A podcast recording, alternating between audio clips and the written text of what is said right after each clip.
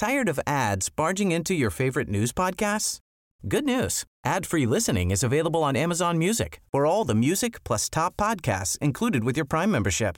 Stay up to date on everything newsworthy by downloading the Amazon Music app for free or go to amazon.com slash news ad free. That's amazon.com slash news ad free to catch up on the latest episodes without the ads. Millions of people have lost weight with personalized plans from Noom, like Evan, who can't stand salads and still lost 50 pounds. Salads, generally, for most people, are the easy button, right? For me, that wasn't an option. I never really was a salad guy. That's just not who I am. But Noom worked for me. Get your personalized plan today at Noom.com. Real Noom user compensated to provide their story. In four weeks, the typical Noom user can expect to lose one to two pounds per week. Individual results may vary.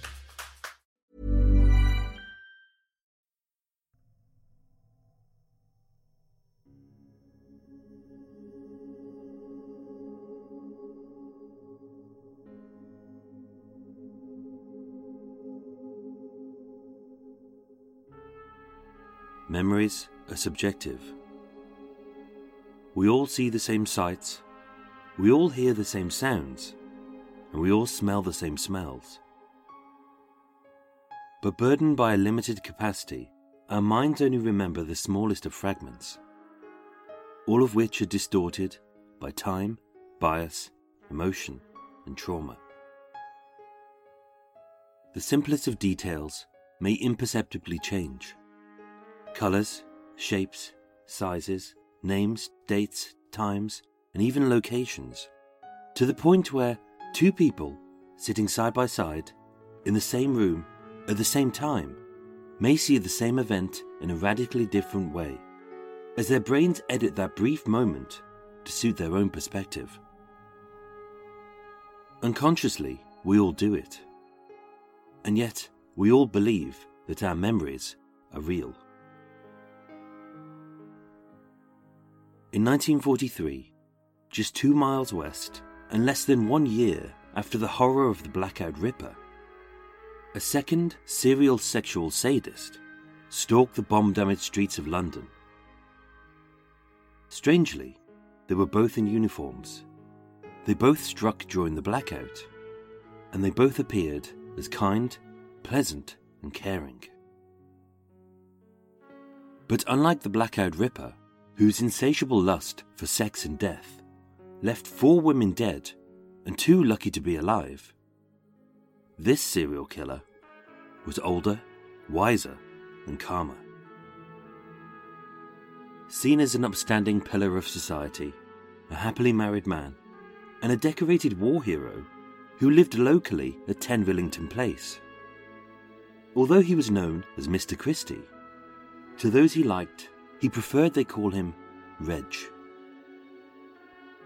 And yet, in a reign of terror, which would last not a few days, but a whole decade, eight women would disappear, one man would be executed, and no one would suspect him.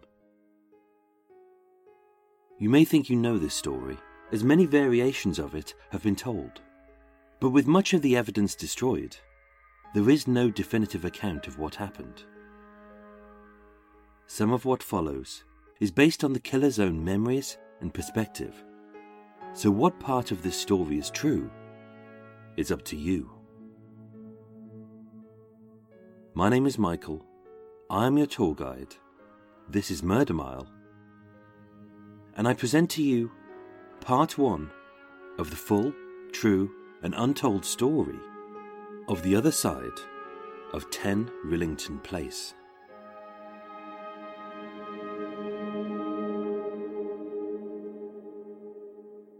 Today, I'm standing at 110A Ladbroke Grove, at the farthest fringes of London's West End, three miles west of Soho, one mile north of Hyde Park, and within spitting distance of Portobello Road, Notting Hill, and that infamous blue front door owned by the film's writer, who subsequently, following the film's success, sold the house for oodles of cash. Clever man. Now called the Flowered Corner, 110A Ladbroke Grove is a four story brown brick Victorian terraced house nestled on the northeast corner of the crossroads of Lancaster Road and Ladbroke Grove. With three flats above, the ground floor is a floristry shop, a single bright spot on a dirty, dusty street where the sweet smell of nectar is strangled by the greasy stench of chicken shops. The soothing colours of tulips are smothered by the choking fumes of trucks, buses, and tube trains. And the harmonious tranquillity of fresh pansies was once, as witnessed by myself, sullied by a rather displeased youth cussing from a beaten up banger, with his music blaring, no lights on, and no windscreen, who was smoking a spliff, wearing a fuck the police t shirt, and bemoaning two straight faced coppers by complaining, Why you police always hassling me? Back in the 1940s, 110A Ladbroke Grove was known as David Griffin's Refreshment Room, a simple cafe serving standard British staples like tea, coffee, toast, and fry ups for a reasonable price in a poverty stricken area. And yet, it was here, on the 21st of August 1943, that a 21 year old girl called Ruth First, who had already escaped her certain death, would meet her new murderer.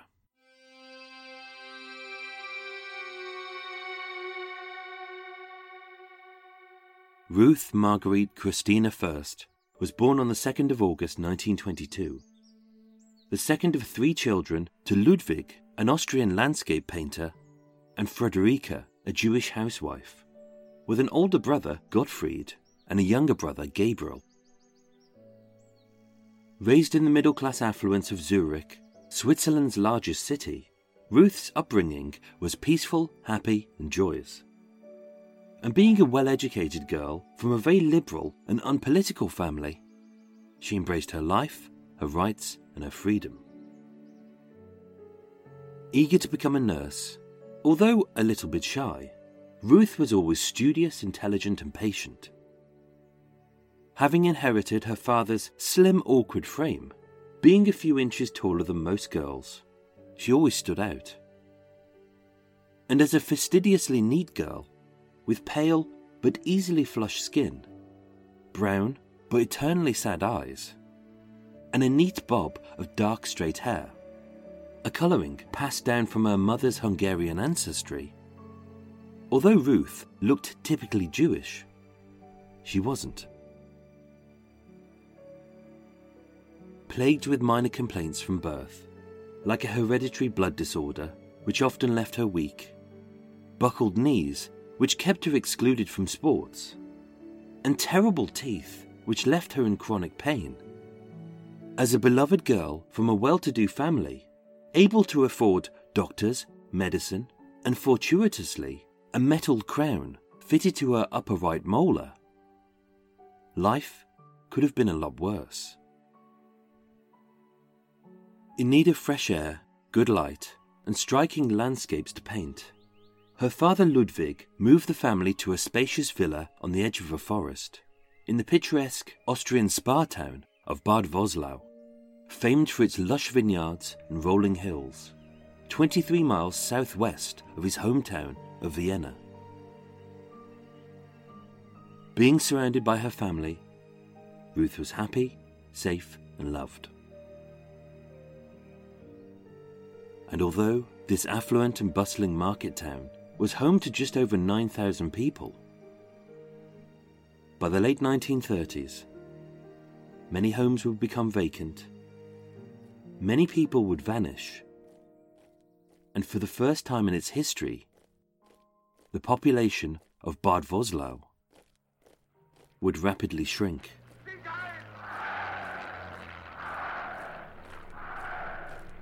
On the 15th of September 1935, with the National Socialist German Workers' Party having risen to power. Fueled by rabid anti Semitism, the Reichstag established the Nuremberg Laws. Its purpose? To create an Aryan state and eradicate anyone who wasn't pure blood, whether black, gay, Romany, disabled, or Jewish. The Nazis classified a Jew as anyone who practiced Judaism, identified as Jewish, had married a Jew, and regardless of whether they were a practicing Roman Catholic, as many German Jews had been since the 19th century. If any person had traceable Jewish ancestry, they were subject to the Nuremberg laws and regarded as a Mischling or half blood.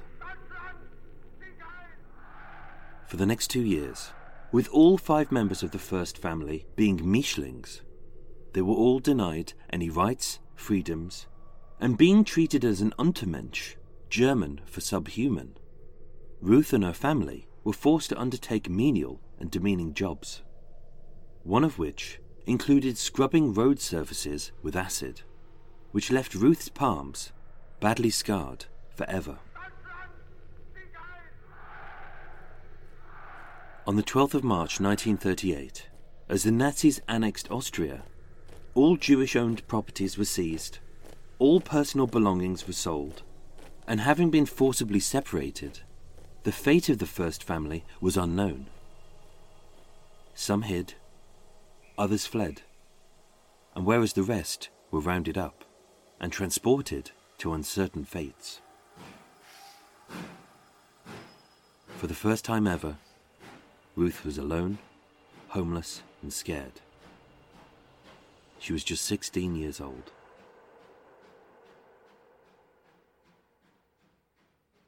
From the 1st of October 1938, for eight months, Ruth hid in the basement room at Nummer 2 Nestroyplatz in Nazi controlled Vienna, never knowing if her family were alive or dead. With fate smiling upon her, Ruth was issued with a passport, and on the 8th of June 1939, just three months before the start of World War II, being hungry and exhausted, Ruth fled to England.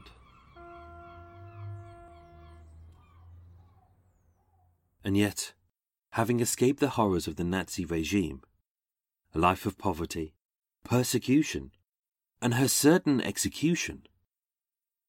It was here, in the safety of West London, that Ruth First would end up dead.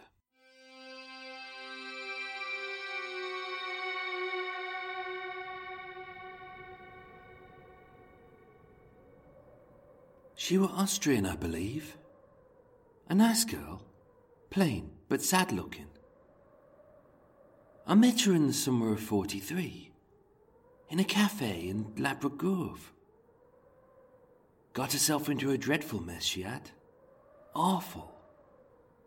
So I gave her a few shillings, you know, to help her along. That's all. It seemed like the right thing to do.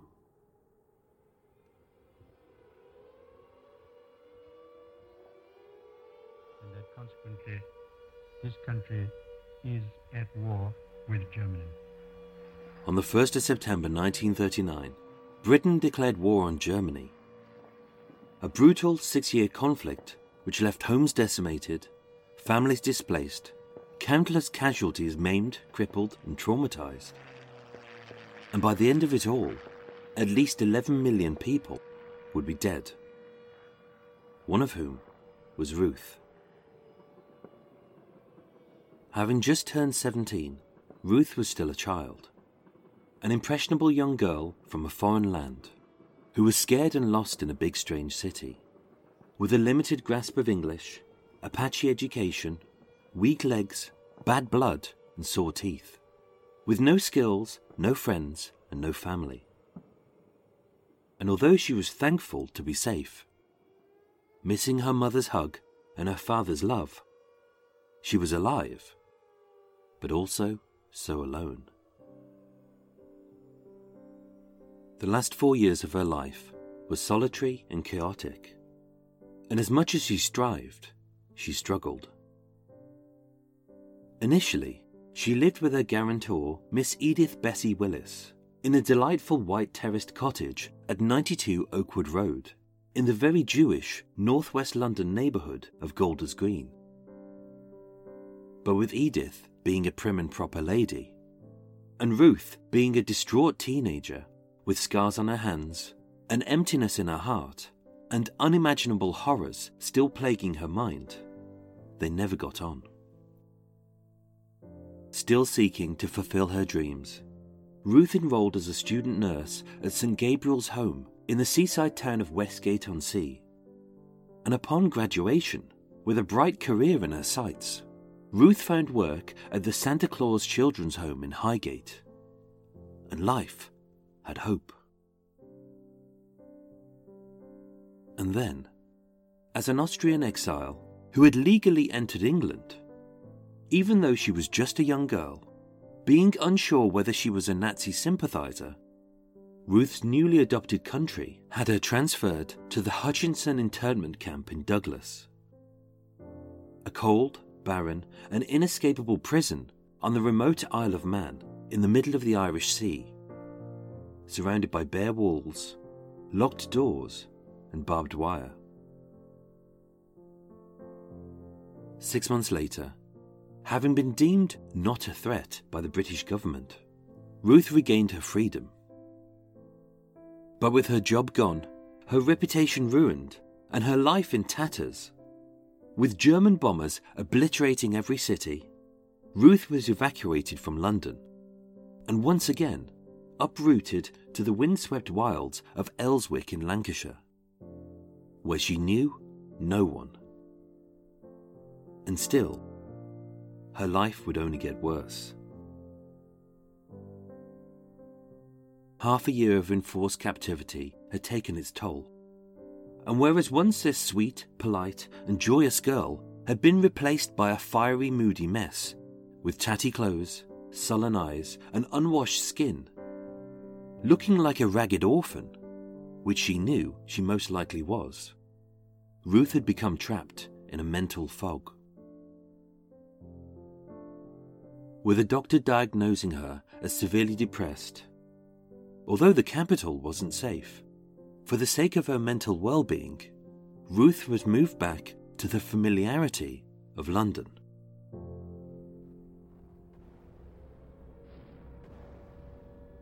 London was a city in ruins. After eight months of sustained aerial bombardment, having failed to pummel the proud populace into submission, with the Luftwaffe being unrelenting, the bombings continued. An estimated 43,000 civilians would die during the air raids. As with the daily risk of being killed by an incendiary bomb, a doodlebug, or a V 1 rocket, to many Londoners, death was a part of life.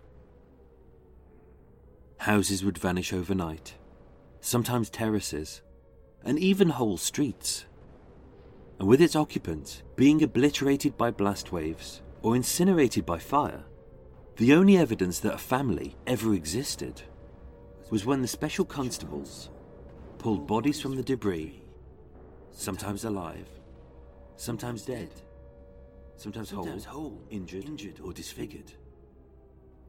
And yet, sometimes, sometimes all that was left was a foot, a hand, or a head. Nasty business it was. But in wartime, it wasn't unheard of for someone to simply vanish.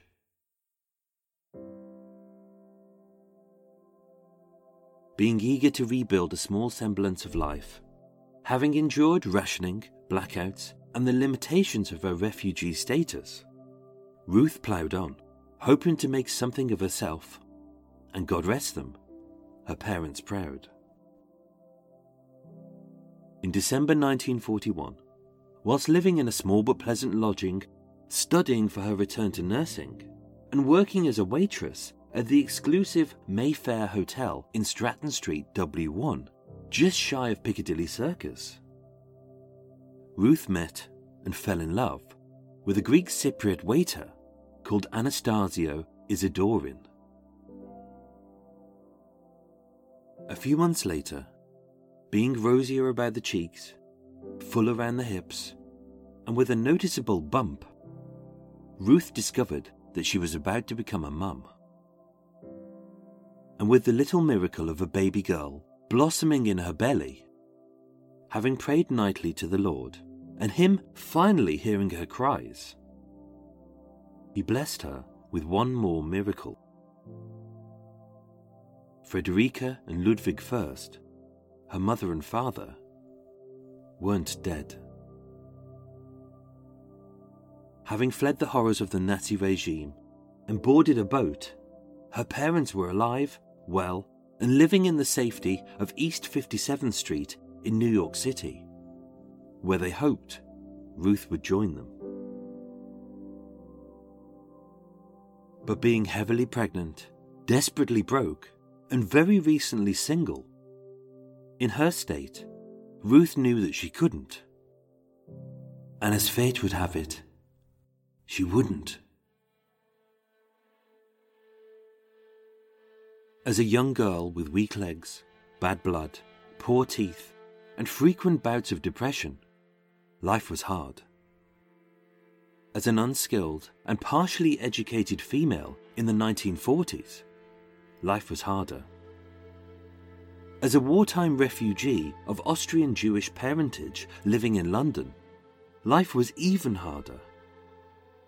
But also, being an unmarried, expectant mother of no fixed abode, with no job, money, or immediate family, life was impossible.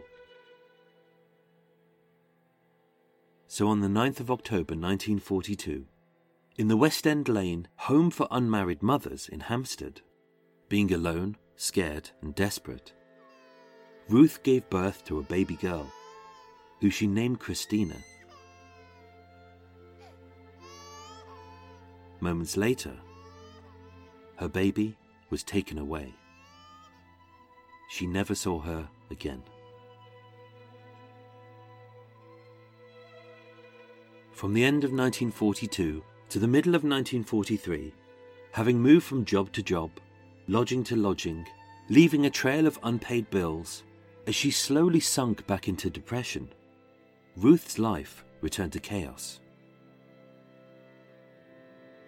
On the 25th of May 1943, Frederica received the last letter that Ruth would ever write.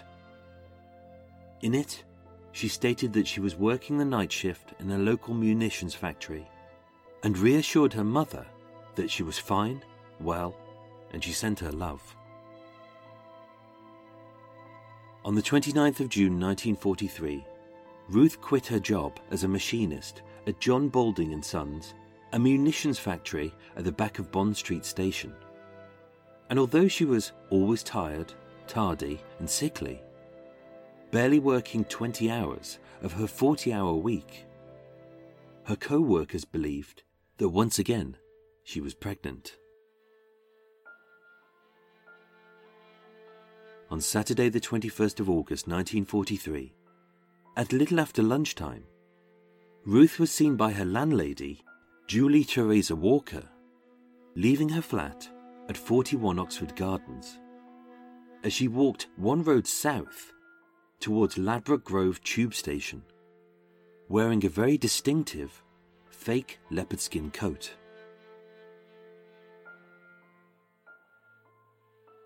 That was the last confirmed sighting of Ruth First.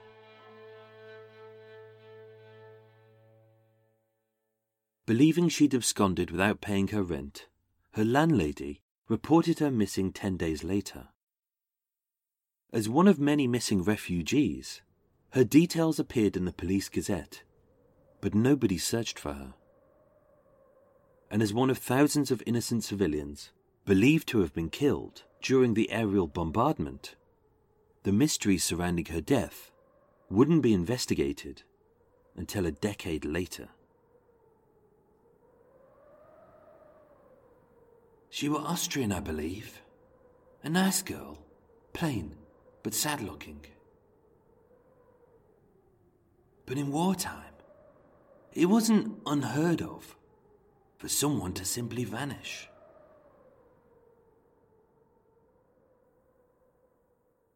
After this moment, only one person witnessed her alive a special constable working out of the Harrow Road police station, who'd been commended twice by the police commissioner, and as a local man who was moral, teetotal, and charitable, was widely regarded as an upstanding pillar of society, a happily married man, and a decorated war hero.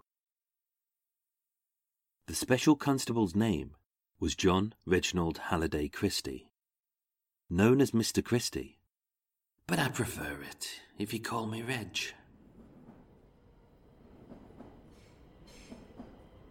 It was Saturday lunchtime.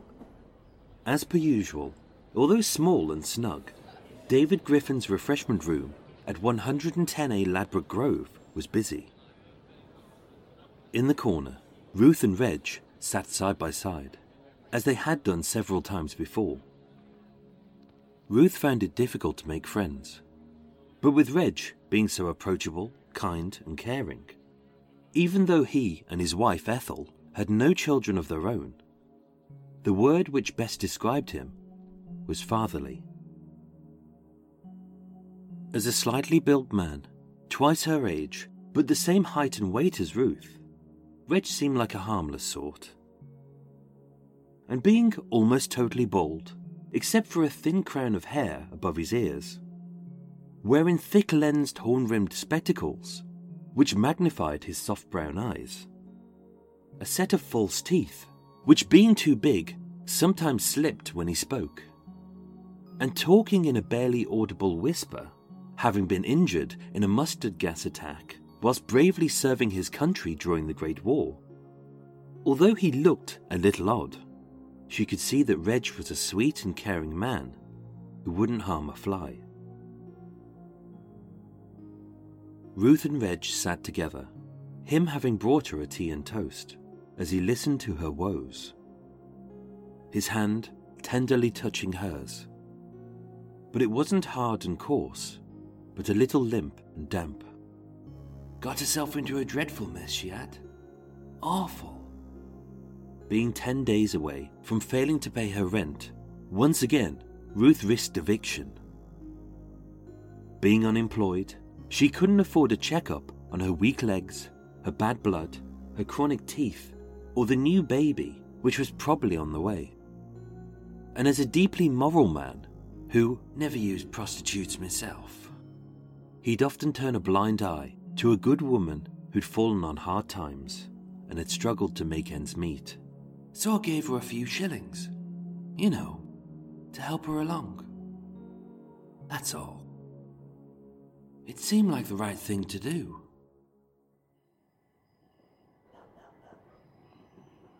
Having visited his home twice before, and kept this special constable company on his beat, on Tuesday, the 24th of August 1943, Ruth entered Rillington Place. A grey, featureless dead end with ten three story Victorian terraced houses on both sides, with no trees, plants, or front gardens. And like it was cutting the street dead in its tracks, stood a ten foot high brick wall, behind which tube trains thundered by. Keen to collect those ten shillings, Ruth knocked on the black wooden door of 10 Rillington Place. First to greet her was Judy, Reggie's overexcitable brown mongrel. But once again, there was no sign of his wife Ethel, who was up north visiting her family in Halifax.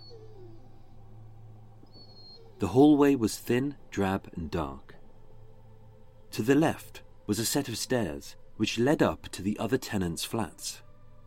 And to the right was the ground floor flat which belonged to the Christies with a front room, a bedroom, and a kitchen, with a neat little garden and a communal wash house and lavatory out back. So, with tea brewing on the hob, Reg ushered Ruth along the thin hallway into the kitchen. Having no central heating, limited electricity, and illuminated by Victorian gaslights, which bathed the poky kitchen in a flickering yellow glow, as Reg perched awkwardly in front of the alcove on a small round stool. Ruth leaned back in his one good seat.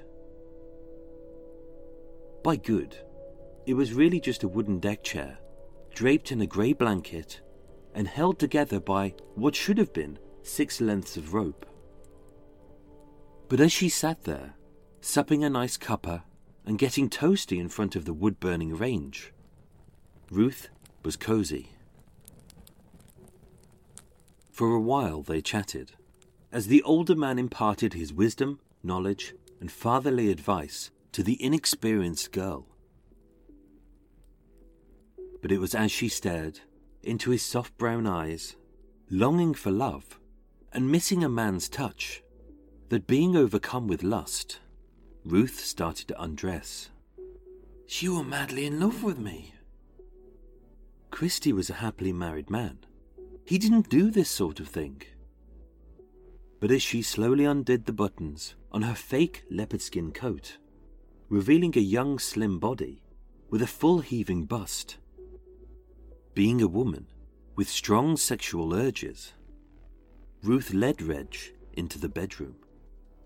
She were completely naked, lying on my bed, wanting me to have intercourse with her. And as much as Reg reminded her that he was married, she wanted us three to team up, to go away somewhere together. I wouldn't do that. But not wishing to offend her, I got on the bed and had sex with her. Of the many statements he gave, all are inconsistent. Sometimes he'd be pedantic about the smallest and most insignificant details. I don't recall. And yet, he'd be impossibly vague about whole events. I can't be certain. It were a while ago, you know. But when asked where, when, how, and why he murdered Ruth first, he would simply state, I don't recall. Except to say, It were while I was having intercourse with her. I strangled her with a piece of rope. As the full weight of Reggie's spindly naked body bared down upon her, his putty white legs pressed tightly around her skinny thighs, trapping her legs. Being gripped in panic, fear, and unable to breathe, let alone scream, the more her trembling hands grasped at the taut rope, which slowly crushed her throat, the tighter he pulled it. As her soft youthful skin turned a mottled shade of puce, as the blood vessels in her face swelled and ruptured, as the tightening ligature forced her tongue to jut out of her mouth, like it was trying to escape her silently screaming face. As being in uncontrollable terror, her shaking body expelled its last splash of urine and feces. And as the capillaries in the whites of her eyes began to burst, so they appeared almost black, the last thing that Ruth saw wasn't the sweet smile of her baby daughter, the peaceful fields of her hometown of Bad Voslau, or Ludwig and Frederica first, her beloved parents, but the terrifying grimace of Reg Christie. As in his hands he gripped both ends of the straining rope until her life drained away. There she lay, dead. She looked more beautiful in death than in life. I remember. I gazed down at the still form of my first victim and experienced a strange, peaceful thrill. But his thrill was to be short lived. Receiving a telegram that his wife would be home that evening, Reg dragged the naked corpse from the bedroom, along the communal corridor, and into his front room. And under a large rug, where, with a few floorboards loose after a plumber had repaired a leaky pipe, he hid Ruth's body. Ethel arrived home that night, and with fresh sheets on the bed, her brother Henry fast asleep just a few feet away, Reg having burned the clothes in a dustbin, and buried the body in the back garden. She was none the wiser of the sex, the death, the body, or her husband, the murderer. And although John Reginald Halliday Christie made several vague statements, when asked in court, Mr. Christie, was this the first person you had killed? He would reply, I think so. I don't recall. 21 year old Ruth Marguerite Christina First was just a girl with weak legs, bad blood, and painful teeth, who somehow had escaped persecution, anti Semitism, and her extermination in a concentration camp at the hands of the Nazis. She had endured hardship, poverty, hunger, bombings, imprisonment, abandonment, and the loss of her family, her home, her baby, and finally, her life. But being listed as only missing, not dead, and certainly not murdered, Ruth First would become just one of thousands of innocent civilians, believed to have been killed in the wartime bombing raids. She were Austrian, I believe. A nice girl, plain but sad looking. But in wartime, it wasn't unheard of for someone to simply vanish.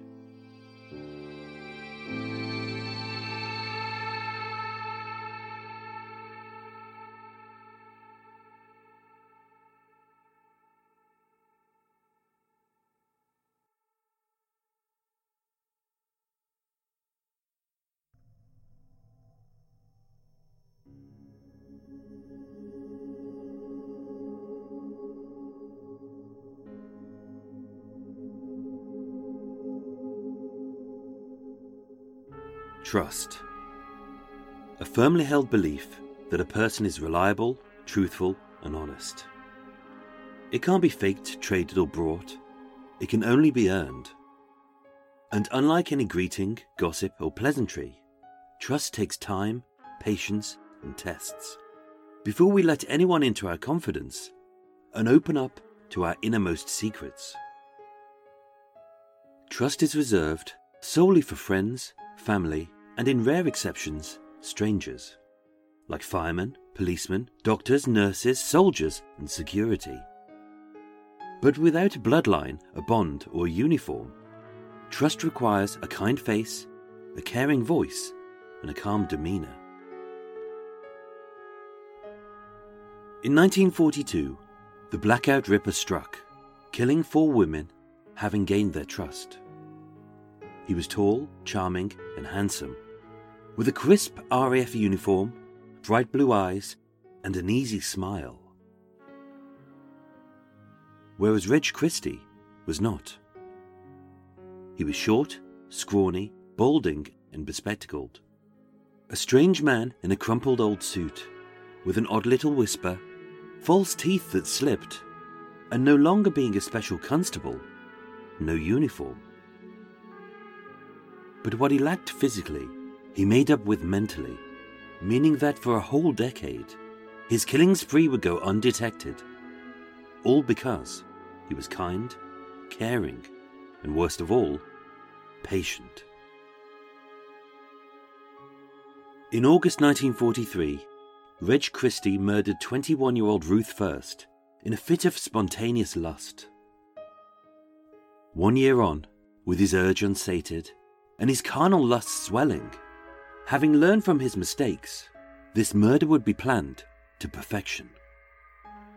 And with his next victim in his sights, he needed to gain her trust. Some of what follows is based on the killer's own memories and perspectives. So, what part of this story is true is up to you. My name is Michael. I am your tour guide. This is Murder Mile and I present to you part two of the full, true, and untold story of the other side of 10 Rillington Place.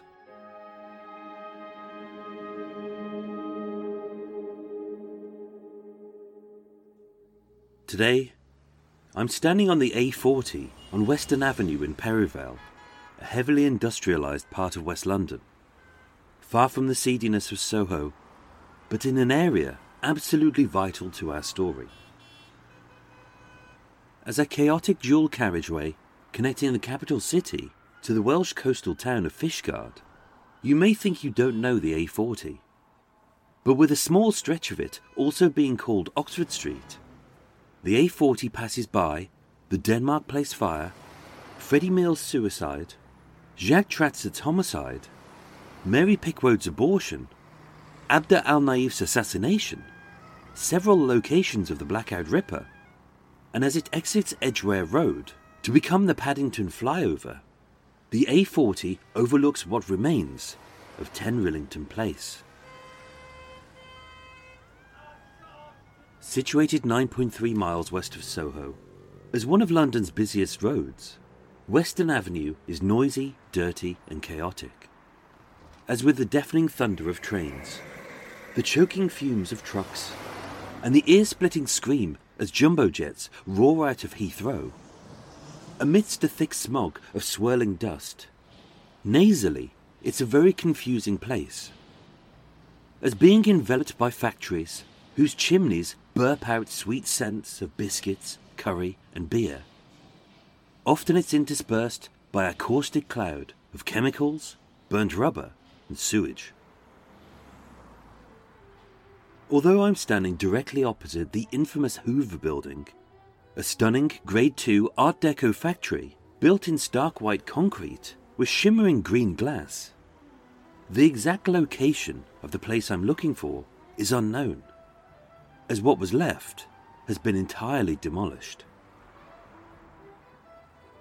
Now occupied by the Greenford Premier Inn, a budget hotel where tired salesmen forego the arduous two hour commute to their wife and kids, and instead sink a few suds, scoff a steak, pay for a porn film by mistake, and mysteriously book a double room for themselves and their daughter, who visits her daddy for just 58 minutes.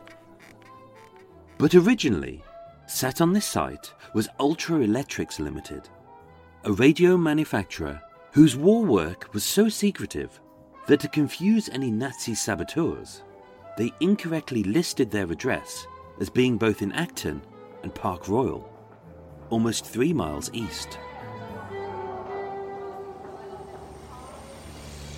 And yet, in the summer of 1944, it was here that a shy, bright, but lonely lady called Muriel Eady was lured into the confidence of a delivery driver who had secrets of his own.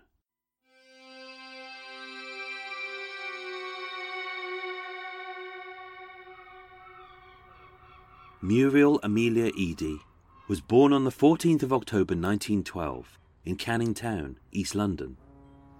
A dark, squalid, and impoverished district on the north side bank of the River Thames.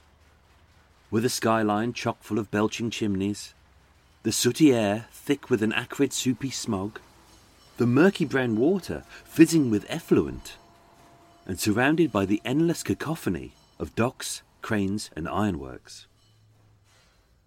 This was no place to raise a child. But to Muriel, this was home.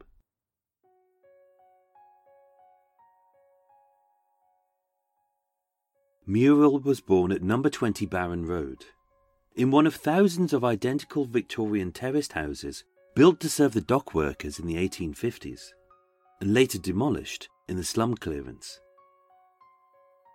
Although tiny, it was home to their mother Fanny Louisa Eady, five year old Reginald, three year old Ernest, and Muriel. To Muriel and her siblings, Fanny was everything. A doting single mother who struggled alone on a single income with three children. And although she was still married to William Eady, a sailor in the merchant navy who rarely, if reluctantly, returned home, and was a father in name only. In the 1911 census, it rightfully lists Fanny as head of the house. And although one of her babies was always sick, as raised amongst the sooty choking gloom of Canning Town, Muriel suffered with asthma, adenoids, and catarrh, which would plague her for the rest of her life. Being blessed with such a wonderful mother, Reginald, Ernest, and Muriel thrived and survived. And then, in February 1918, as one of the deadliest pandemics swept across the globe, killing close to 100 million people, having been struck down with deadly influenza, a virus for which there was no treatment or cure, Fanny Louisa Eady died in Poplar Hospital. Muriel was just six years old. Being distraught, what she wanted was a hug. What she needed was her mum. But what she got was William Eady, an unsmiling, uncaring stranger who, being gruff, rough, and grumpy, only cared for the sea. And seeing these kids as nothing but a burden, he abandoned them. Three grieving children, all alone, scared, and cruelly orphaned, were placed into care at the Hutton Poplars Residential Home for Destitute Children in Brentwood, where they would remain for most of their childhood. And as a shy girl, struggling for an ounce of love in a stern Victorian orphanage, with no mother to guide her, and fearing any father figure, in the six years she remained at Hutton Hall, feeling rejected, abandoned, and alone, Muriel became secretive and retreated into isolation, trusting no one but herself.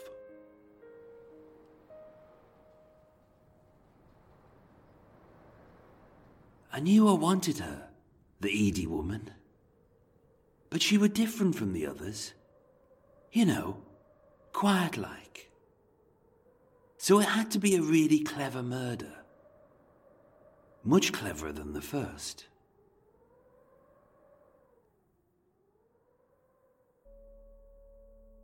As a young girl, Muriel cut quite a sad figure as her flat feet scraped along the care home's stone floor. Her shoulders slumped, her back hunched, and the dark brown curls of her hair hiding her heartbroken eyes. And as the days dragged on, for fear of being abandoned again, this became her shield. Muriel was a ragged little mess, whose chest wheezed, whose nose sniffed, and who rarely made a sound, except to emit a timid nasal squeak. After close to six years in care, being made to feel less like an abandoned child and more like a burden on the state. Aged 11, her father's sister in law, Ethel Suhami, asked to look after Muriel. This should have been her chance to bloom, to blossom, and to put the past of her fractured family behind her and start her life afresh by playing with some newfound pals and living in a sweet, semi detached house on a peaceful tree lined street at 48 Creswick Road in Acton, West London. And yet, although she liked to be called Aunt Ethel, she had no plans to become Muriel's new mum. As a fastidiously neat, supremely strict, and mealy mouthed French widow, being partially disabled Ethel struggled to run a lodging house, which was home to five regular residents from the local police station, all of whom needed meals cooked, beds made, and uniforms ironed. What Ethel needed was a shy, silent servant who would do as she was told, with her head down, her mouth closed, and would sleep in a box room under the stairs, working every hour of every day for no money no rest, and no thanks. Her servant was Muriel, and this became her life for the next 15 years. By 1939, Muriel was 27 years old. She was unmarried, uneducated, and friendless. With no money, no social life, no love life, and being unwilling to trust a local doctor, her catarrh began to plague her with headaches. Muriel had very little experience in life, and yet it was almost over.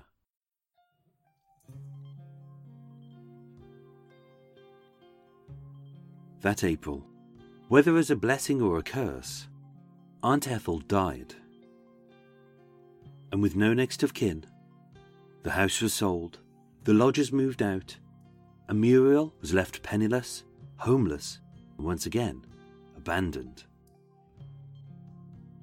But finally being free, for the first time in a long while, Muriel started to live.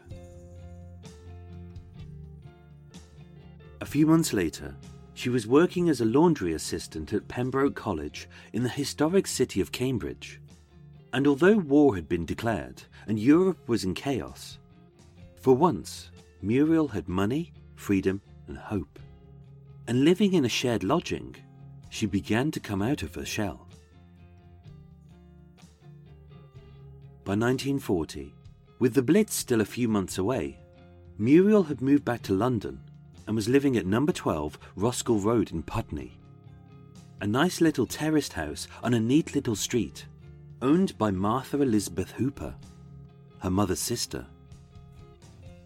But unlike dreaded old Aunt Ethel, Auntie Muriel was a sweet lady with a warm smile, a big heart, and all embracing hugs, who best of all reminded Muriel of her mum. By 1943, being bored of a life in domestic service, with millions of men being posted overseas to fight for king and country, new roles had opened up for women. So, being eager to do her bit, Muriel began a career as an assembler, where she learned how to build hydraulic pumps for aircraft and met her new best friend, Pat. By 1944, relishing her independence, Muriel's confidence had begun to blossom. As guided by Pat, the two pals, who were described as being like two peas in a pod, became regulars at the Half Moon Public House on Lower Richmond Road, the amusement hall by Putney Bridge, and a dance hall called the Black and White Milk Bar on Putney High Street. And as her social life bloomed, Muriel had begun to date.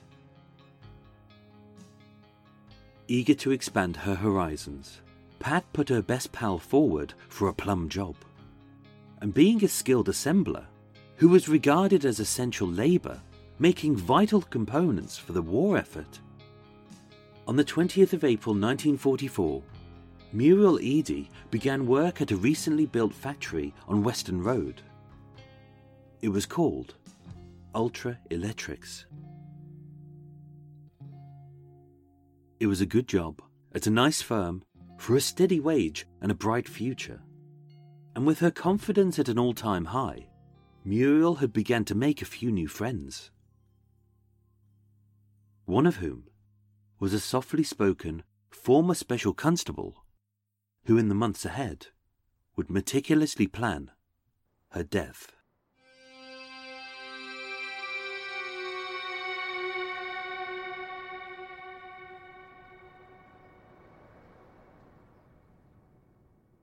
I were medically trained, you know, in the army. So my knowledge of medicine made it possible for me to talk convincingly about sickness. She believed I could cure her.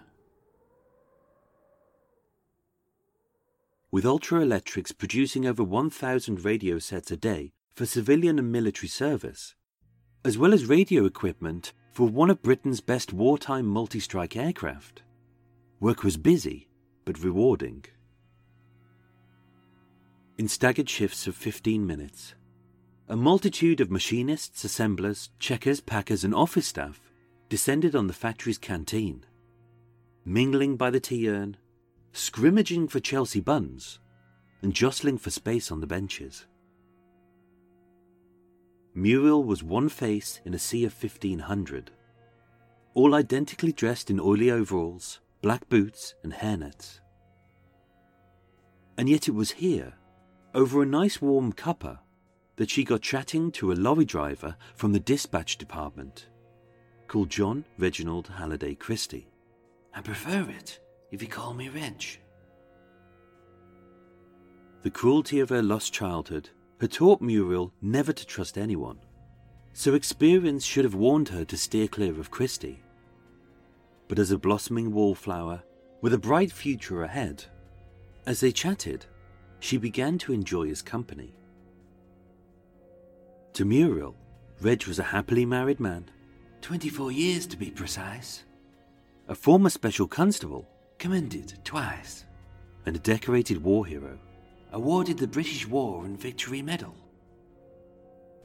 With a badly crumpled suit, thick lensed spectacles, and false teeth which slipped when he smiled. He didn't look sinister, he looked silly. So why she liked him, we may never know. But being just slightly older than Muriel, and named Reginald, perhaps this harmless man reminded the lost child within her of happier times with her own big brother. And with that, he began to gain her trust.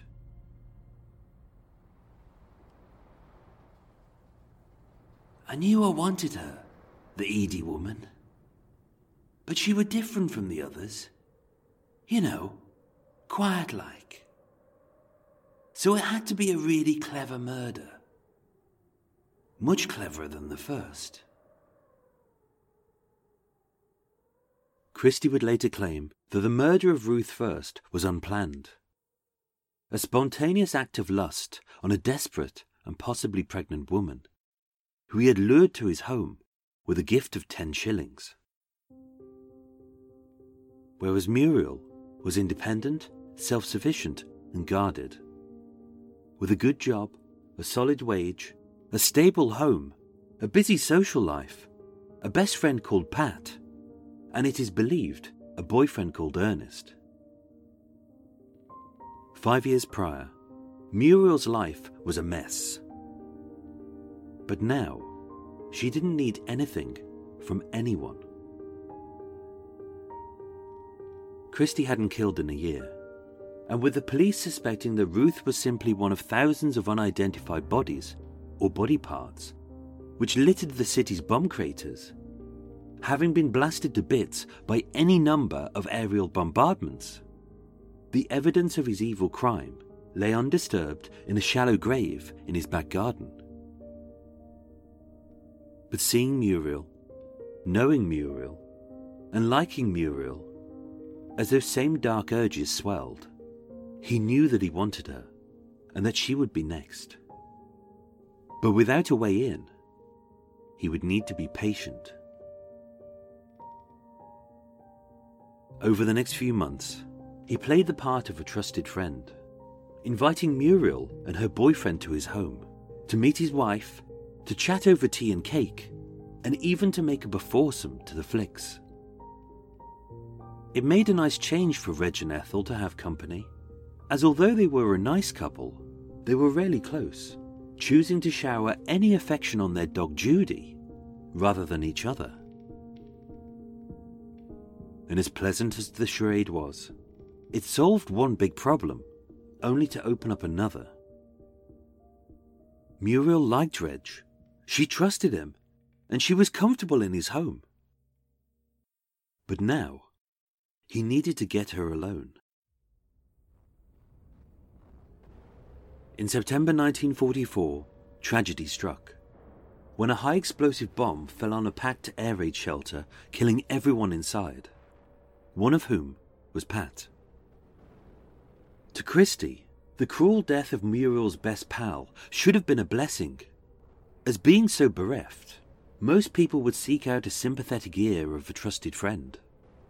But as familiar feelings of abandonment rose once again, being inconsolable, even by her boyfriend, Muriel retreated into solitude, and Christie was at a loss.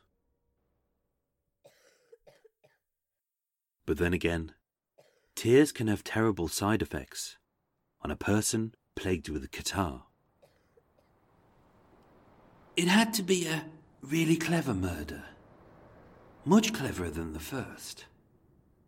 It were my wide knowledge of medicine which made it possible for me to talk convincingly about sickness and disease.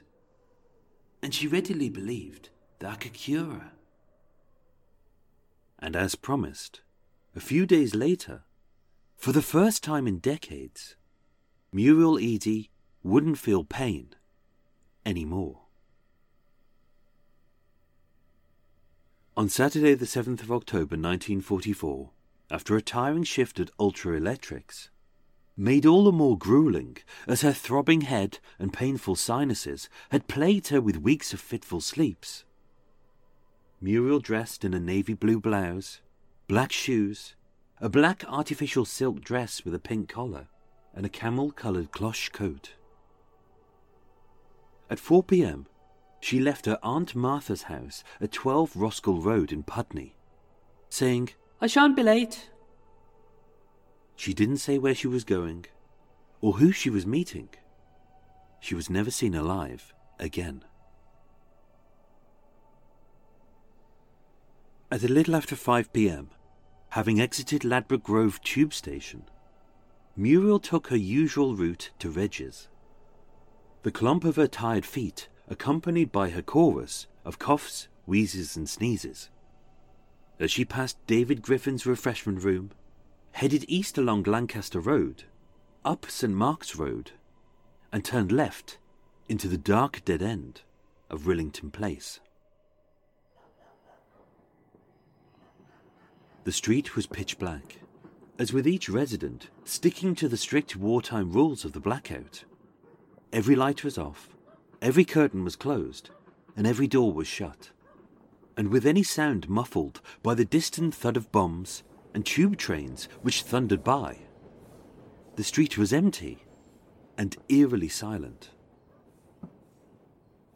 Knocking at Number 10, as the black door crept open a crack, Muriel was greeted by the slobbering drawl, whimper, and occasional whittle of Reggie's brown mongrel, Judy. But sadly, being up in Halifax to stay with her brother, tonight they wouldn't have the company of Ethel. So, lighting the gaslight and taking her coat, with a fresh pot of tea brewing on the hob, Reg led Muriel along the thin drab hallway, past the front room with its loose creaky floorboards, the bedroom with its once strangely stained sheets, and into the cosy kitchen, barely yards from the little back garden where Ruth's decomposing corpse lay undiscovered. And soon, so would Muriel's. Over a cuppa, the two friends chatted, with Reg perched on a small round stool in front of the alcove, as Muriel reclined in the wooden deck chair, a grey blanket covering the five lengths of rope, with a spare draped over the back. His plan? To repair it. With a reassuring smile, Reg placed into her hands a square glass jar, six inches deep and wide, which his wife had used a few times prior to pickle fruit. Inside, instead of potted plums, sloshed a white liquid which smelled strongly of the reassuring whiff of Friar's menthol balsam.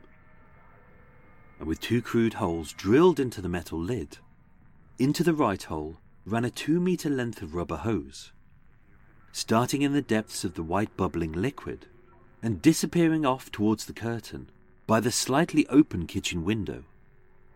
Whereas into the left hole was the short stubby end of a rubber hose, through which Muriel would inhale. And so, as Muriel leaned over the square glass jar, having placed a large scarf over her head, Muriel breathed deeply inhaling the minty bubbling vapors. Within a minute, with her sinuses clearing and her pain disappearing, Muriel felt different. But the long rubber hose wasn't there as a steady supply of fresh air from the open window, used to purify this special compound. Instead, Reg had connected the hose to the gas pipe. And with the strong, eggy smell of coal gas disguised by the overpowering eucalyptus of the friar's balsam. As Muriel breathed deeper, her lungs slowly filled with carbon monoxide, an invisible deadly gas commonly known as the silent killer. Christie wasn't a heavy man, muscular or strong. So even the act of overpowering a small, weak girl like Ruth Fuerst had been a struggle. And yet, with no force or assault, just a little bit of trust and a lot of patience, he willingly rendered Muriel unconscious. And as she lay there, slumped in his deck chair, silent, still, and passive, Reg strangled her with a length of rope.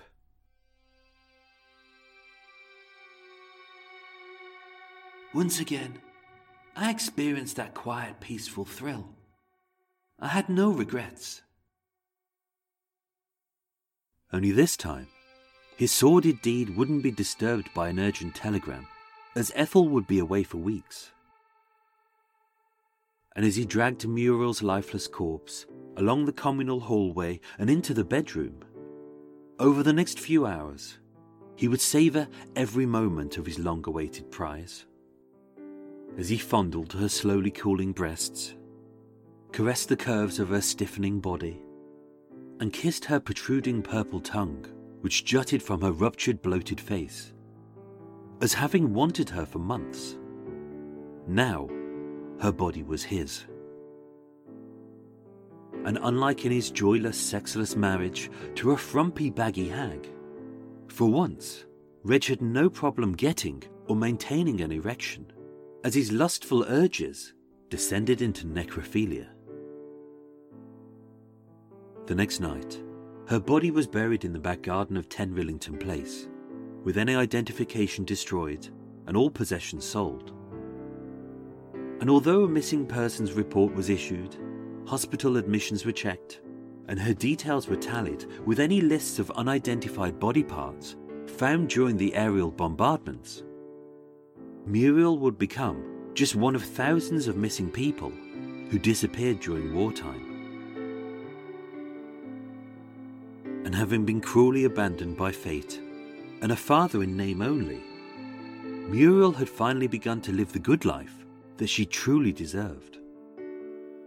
But having dropped her guard to a trusted friend, simply so he could cure her catarrh, the life of Muriel Amelia Eady was ended. I knew I wanted her, the Eady woman. But she were different from the others. You know, quiet like. So it had to be a really clever murder. Much cleverer than the first.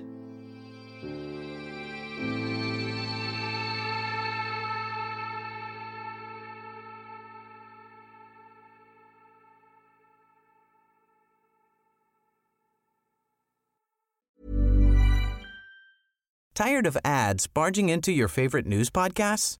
Good news. Ad-free listening is available on Amazon Music for all the music plus top podcasts included with your Prime membership. Stay up to date on everything newsworthy by downloading the Amazon Music app for free or go to amazon.com slash news ad free.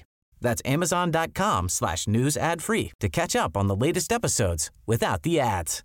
Millions of people have lost weight with personalized plans from Noom, like Evan, who can't stand salads and still lost 50 pounds. Salads, generally, for most people, are the easy button, right? For me, that wasn't an option. I never really was a salad guy. That's just not who I am. But Noom worked for me. Get your personalized plan today at Noom.com.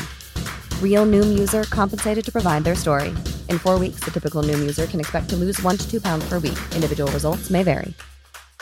Hey, I'm Ryan Reynolds. At Mint Mobile, we like to do the opposite of what Big Wireless does. They charge you a lot, we charge you a little. So naturally, when they announced they'd be raising their prices due to inflation, we decided to deflate our prices due to not hating you. That's right. We're cutting the price of Mint Unlimited from $30 a month to just $15 a month.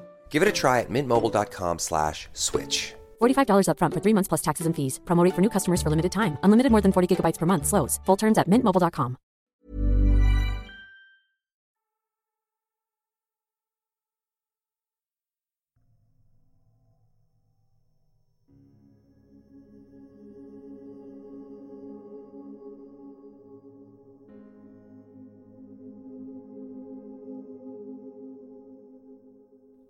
One of the most powerful words in the world is home. It's the place we all feel safe, secure, happy, and comfortable. And no matter where we end up, it's where we all return to. Home can be anywhere a country, a county, a town, a street, a house, a room, a bed, or simply a state of mind, where we're surrounded by the things we like and the people we love, often called a family. A family can be anyone parents, siblings, offspring, friends, colleagues, or neighbours, a network, a group, or a single person. As family is not about blood ties or lineage, it's about trust. And for all of us, no matter who we are or what our life becomes, we all seek a family and a home. By 1949, the Second World War was over. And although it is said that the Allies won, in truth, we had all lost. With millions dead, countries in ruins, homes destroyed, and families shattered. The Blitz was now a distant memory. The blackout was off, and with thousands of the city's civilians missing, although many were still mourned, some were forgotten. Two of those missing were an Austrian refugee called Ruth Fuerst and an East London orphan called Muriel Eady, And having been strangled and raped by an unassuming little man called John Reginald Halliday Christie, their bodies lay undisturbed in two shallow graves in a small back garden in Ladbroke Grove. The deaths weren't deemed suspicious, murder was never mentioned, and with no witnesses, sightings, and with no one suspecting him, his killing spree had stopped. Reg Christie hadn't killed in five years. It was almost as if those old strange urges had gone.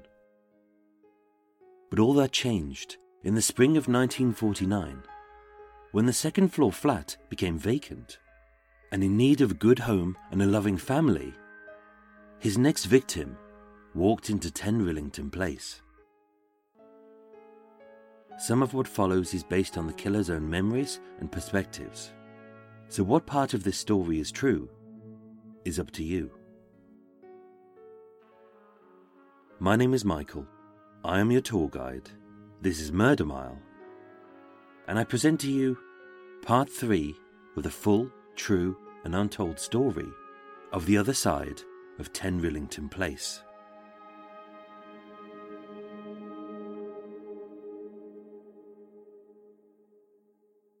Today, I'm standing on St. Mark's Road in Ladbroke Grove, a street vital to our story, but after decades of haphazard redevelopment, only a few fragments of these key locations still exist. One street east is what remains of David Griffin's refreshment room and the Kensington Park Hotel. But on this street alone, number 11 St. Mark's Road was demolished Number 133 St Mark's Road was rebuilt, and the side street, formerly known as Rillington Place, has been completely eviscerated. It's a classic example of post war inner city design, where a cash strapped council with homes to build but no plan, money, or map dumps a jumbled mishmash of architectural monstrosities onto a grid and says, Yeah, that'll do so with no grassland, ponds, or parks. Having nowhere to play, from every bedroom echoes the incessant bleep of games consoles, as rows of portly, pasty prepubescents enter a fantasy world where they imagine what it's like to stand up, to move, and even to talk. Wow! Except once a day, as each parent pushes their unsightly waddling sprog into the street to burn off a delightful tea of pot noodle, chicken dippers, and blue fizzy drink. And as the fat pasty spawn waddles into reality, winces at the sight of natural light, and wheezes because they're upright, having been told to get away from your bloody computer, they stare at their bike, wondering where to plug it in. Their football searching for how to turn it on, and their legs, querying who ordered them and how they can get a refund. Only to huff, grunt, fart, and start playing with their phones. Heads down, eyes open, world gone. But to be honest, that could be a description of literally anywhere. And although some of the sites are still here, with 10 Rillington Place now a memorial garden, and the skyline overshadowed by the blackened shell of the Grenfell Tower, where 72 people lost their lives. This whole street is tinged with sadness and tragedy. And yet, it was here, in the spring of 1949, that 19 year old Beryl Thorley believed she had found herself a good home, a loving family, and a kindly neighbour.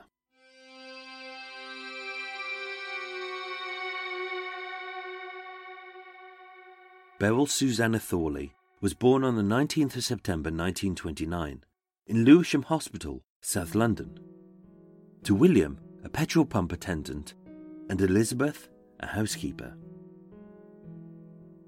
Raised during the Great Depression, as the stock markets crashed, currencies devalued, and the world descended into economic chaos.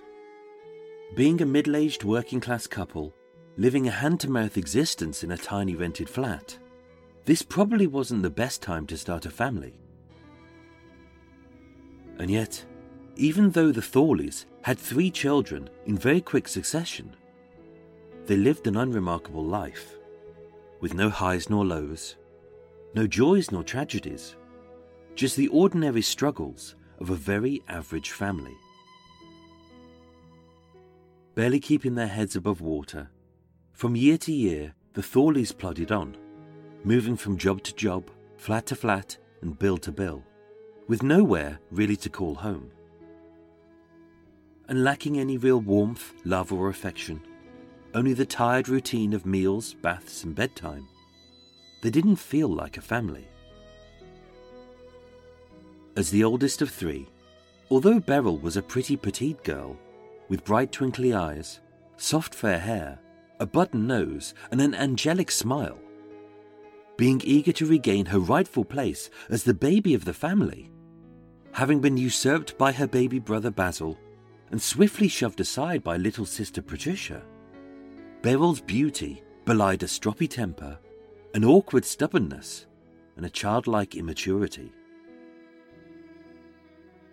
Having uprooted several times in as many years, from Lewisham to Clapham to Hammersmith, as war was declared, the Thorleys moved into the top floor flat of 112 Cambridge Gardens in Ladbroke Grove, just off St Mark's Road, and situated on the other side of the tube line, opposite Rillington Place.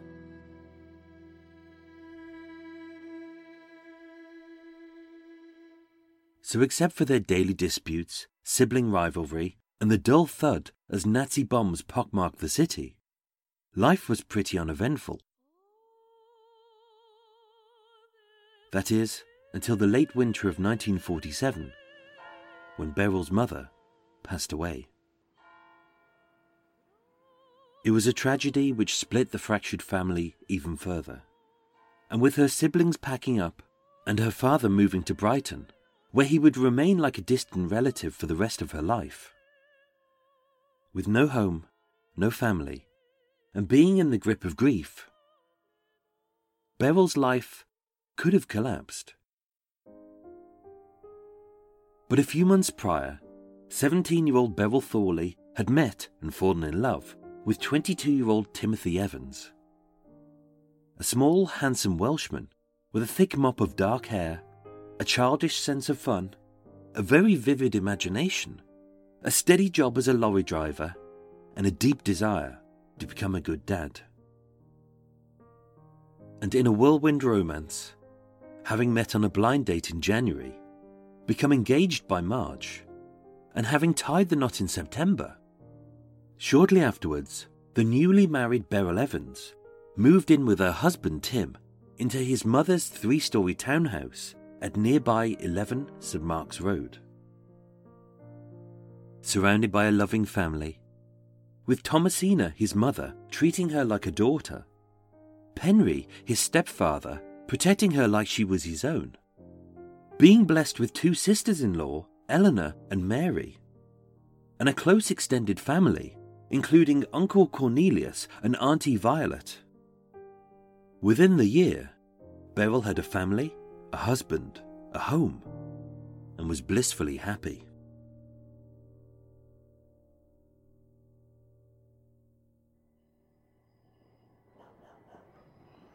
It had been a cold, cruel winter, and with the snowdrops shriveled and the daffodils struggling, Reg's much loved rosebush was little more than a tangle of dead vines and jagged thorns. His back garden didn't provide much privacy or space, being just 12 feet long by 10 feet wide, with a 5 foot brick wall on both sides and surrounded by two long lines of terraced houses. But as a little dot of bright colour on a drab grey landscape, this was his sanctuary. With Judy doing some digging of her own, as Reg dug his spade into the hard soil, he winced. The 51 year old's back was riddled with fibrositis, and with his stomach plagued by daily bouts of diarrhea, he'd given up driving for Ultra Electrics and was now a desk bound clerk at the post office savings bank. As he exhaled painfully, Reg pulled from the soil a milky white stick. All smooth, like it had been stripped of bark, but it was oddly broken and brittle. As Ethel exited the washhouse, she mumbled, Tease up, Reg. But he barely heard her. Instead, he just nodded, staring at the stick, perplexed. Something was missing from Reggie's life. He loved his garden, he liked his dog. His job was tolerable. And his marriage was. fine. But nothing excited him anymore. It was as if something inside him had died. I knew I wanted her, the woman. As Reg stroked the bone white stick in his hand, a flash of recollection widened his eyes. But she would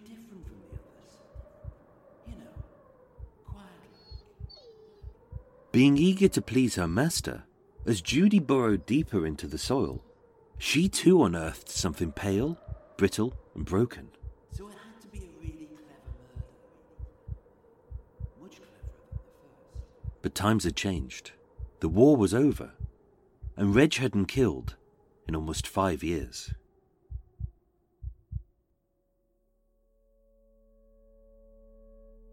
The newlywed Mrs. Beryl Evans lived at Tim's mother's house at number 11 St Mark's Road for one and a half years. With it being a busy family home, with a mum, a dad, two sisters, Beryl and Tim, and two tenants on the top floor, although they lived comfortably, for a lusty young lad with a blushing new bride, it lacked privacy. But for now, it was enough. Beryl and Tim were very much kindred spirits. Being small, pretty, and fun, they bonded quickly. But just like Beryl, Tim's sweetness belied a stroppy temper, a stubbornness, and a childlike immaturity. And with both lovebirds being tetchy and fiery, with their fights formed of feet stamped, things thrown, and a few choice words, they both gave as good as they got. So the only friction was caused as Tim's mum would always take Beryl's side in any dispute, branding her own son a terrible liar. By all accounts, Beryl and Tim were just a very normal couple of young kids who were recently married, testing the waters and finding their feet in a family which was about to expand. On the 14th of October 1948, in the Queen Charlotte Hospital, Beryl gave birth to a beautiful baby girl. A tiny tot with sparkling eyes, rosy cheeks, and a hot temper. And just like her parents, she was a little handful. But to Beryl and Tim, she was perfect. And with their family complete, they named her Geraldine. Being showered with gifts, love, and the support of an extended family, Geraldine had everything. and with two proud and doting parents to cuddle her, life was good. But as the baby grew, the small back bedroom seemed to shrink. So, needing more space, Beryl and Tim began looking for a flat of their own.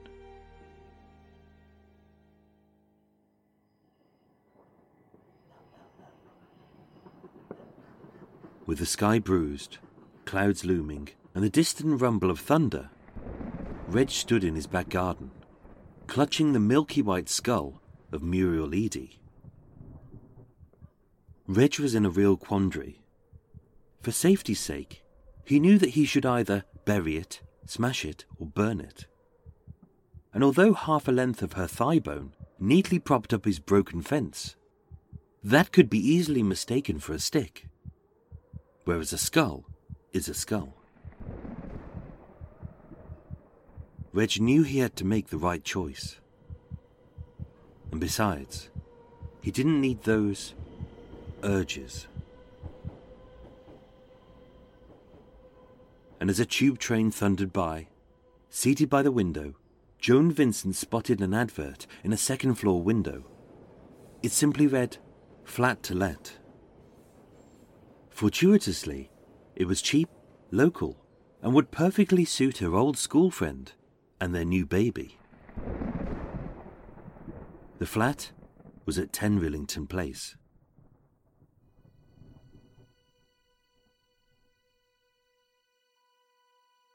On the 24th of March 1949, with her bags packed, spirits high, and a new furniture set paid for by Thomasina, Beryl, Tim, and Geraldine moved into their first flat on the second floor of 10 Rillington Place. It wasn't a great flat, as the stairs were a nightmare to navigate with a pram.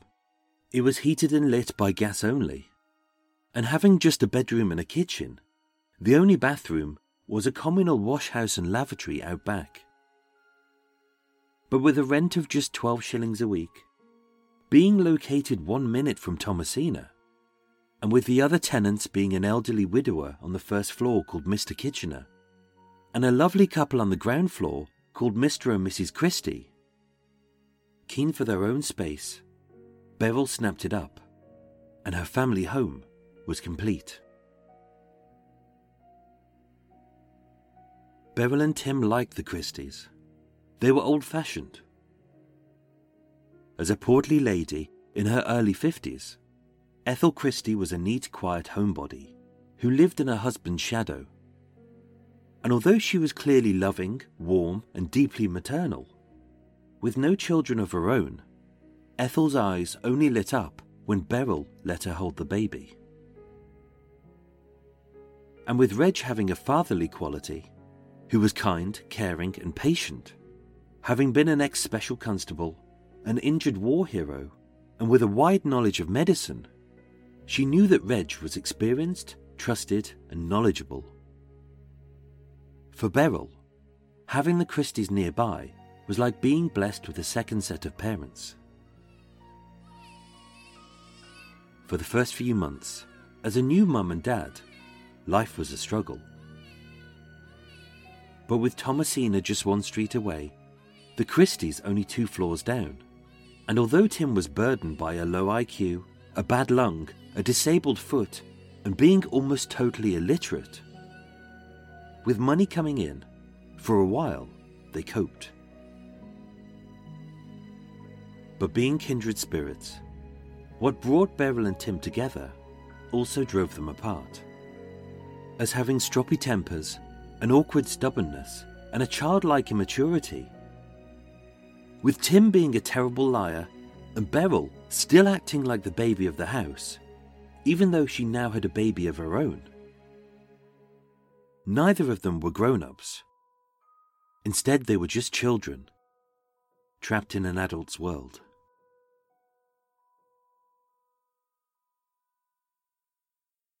On the 11th of July 1949, Tim started work as a delivery driver for Continental Wine House in Edgware Road, on the modest wage of £7 per week.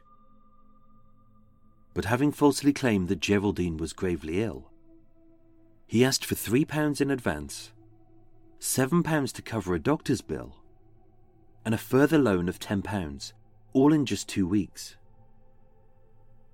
And with his employer regarding his work as unsatisfactory, by the 25th, Tim was sacked, and he didn't tell Beryl. Being secretly unemployed for several weeks, Tim kept up the pretense.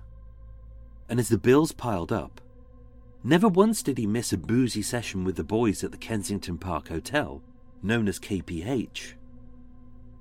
And yet, he always lost his temper if Beryl had a night out with the girls and left him at home with the baby.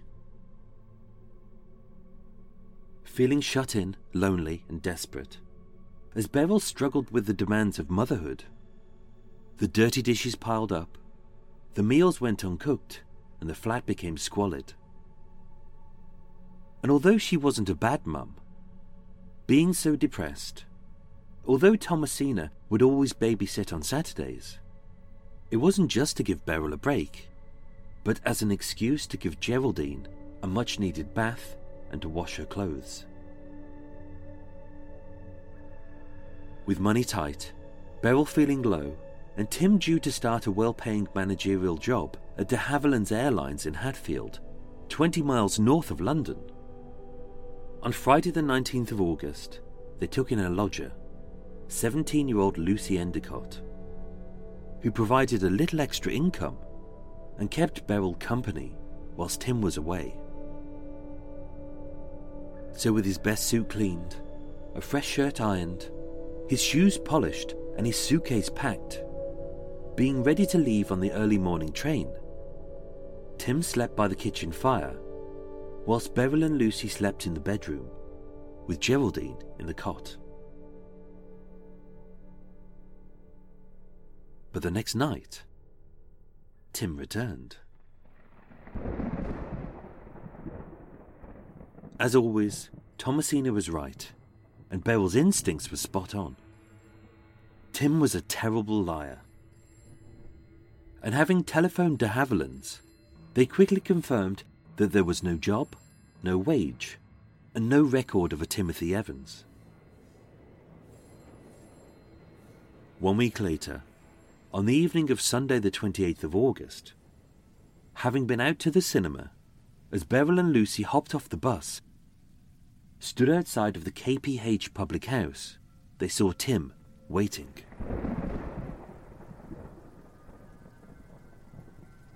Their bitter screams echoed all the way down Lancaster Road, St Mark's Road, and right into Rillington Place. With every house light turning on as Tim snapped, I'll give you a good hiding for going to the pictures and leaving the baby. Each curtain twitching as Beryl barked, I told you I was going out and every wireless silenced as Tim spat. It doesn't make any difference. Your place is at home. Just you wait till I get you inside. As he slammed the front door shut of 10 Rillington Place. And once again, the neighbouring streets retreated to yet another furious fight between the Evanses.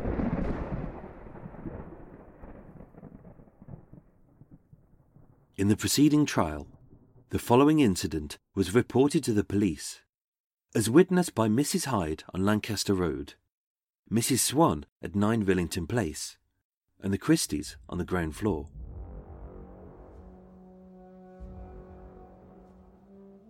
Gone were their petty childish squabbles and their tit for tat tantrums. As with the Evanses' relationship irrevocably split, their silly spats had descended into physical assaults. And as Tim slapped Beryl's face, hollering, I'll bloody do you in, I will. Beryl grabbed a bread knife. To protect himself, seeing how Beryl was precariously perched, Tim screamed, I'll push you through the bloody window. Only for Lucy to trip up the hot tempered Tim as he threatened her, squealing, I'll smash it up.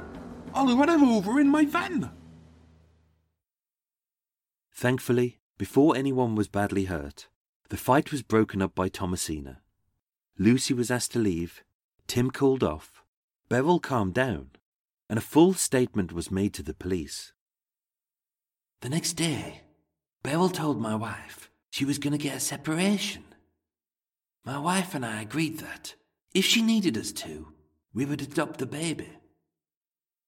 It were then, at a later date, that Beryl told me she was going to make an end of it. In short, she was going to commit suicide.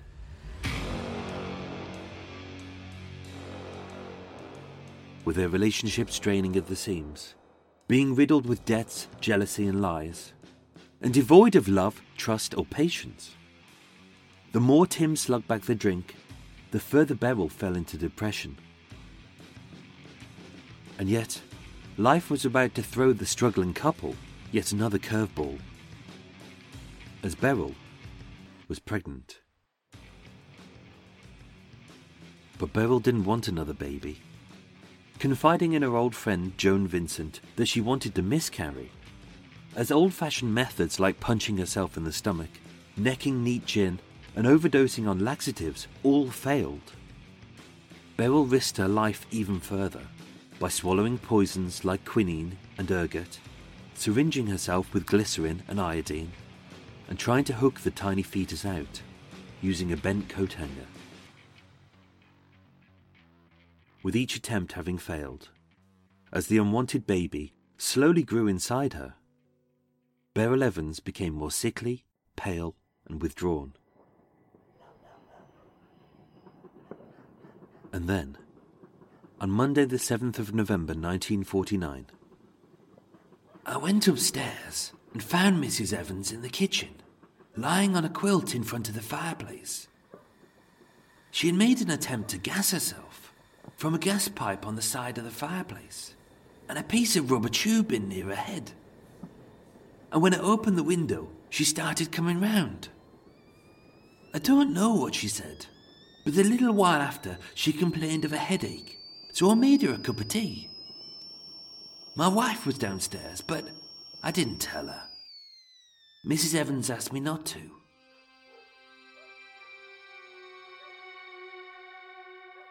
The next day, on Tuesday, the 8th of November 1949, I went upstairs again. She still intended to do away with herself and begged me to help her. She said she would do anything if I agreed. I think she was referring to letting me be intimate with her. She brought the quilt from the bedroom and put it down in front of the fireplace. I turned on the gas tap, and as near as I can make out, I held it close to her face. When she became unconscious, I turned the tap off. I got on my knees, but I found I was not physically capable of having intercourse with her, owing to my fibrositis and my dicky tummy. Tim came home about six o'clock. I spoke to him in the passage, and I told him that his wife had committed suicide and that she had gassed herself. We went into his kitchen, and he touched his wife's hand. I told Evans that no doubt he would be suspected of having done it because of the rows and fights he had had with his wife. He seemed to think the same. He said he would bring his van down and leave her somewhere. Having quit his job, sold his furniture, gone into hiding, and repeatedly lied to his family about his wife's whereabouts. On the 30th of November 1949, Tim confessed to disposing of Beryl. And with her body being found just three days later, on the 13th of January 1950, faced with overwhelming evidence against him, Timothy John Evans was found guilty of murder. Beryl was a pretty, petite, but painfully immature young girl from a fractured upbringing who dreamed of nothing but a good home and a loving family. And having got everything she ever wanted, aged just 20 years old, Beryl Susanna Evans was buried in a simple coffin at Gunnersbury Cemetery. Except, inside her coffin, Beryl wasn't alone thank you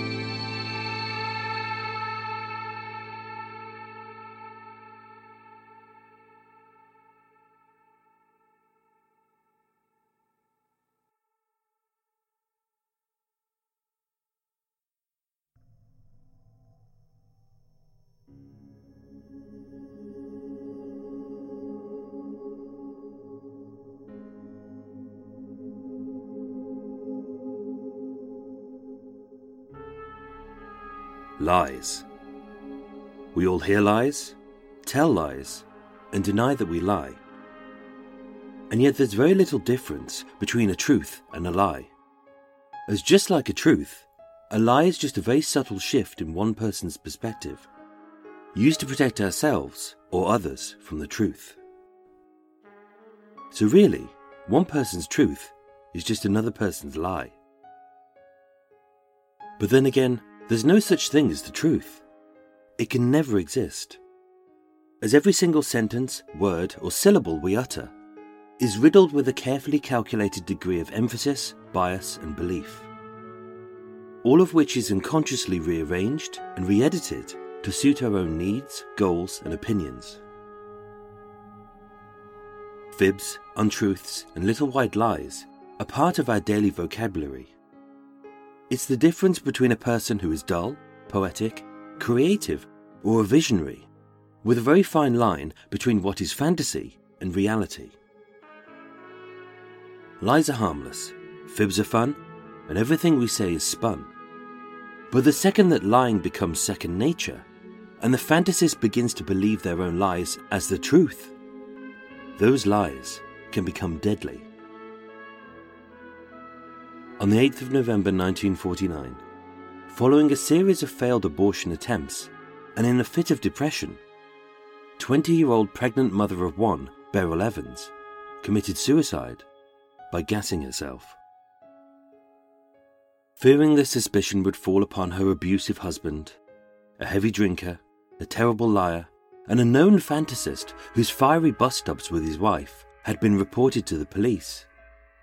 Timothy Evans destroyed any evidence, packed up, moved out, and fled, knowing that he would be blamed for her death. Some of what follows is based on the killer's own memories and perspective. So, what part of this story is true is up to you.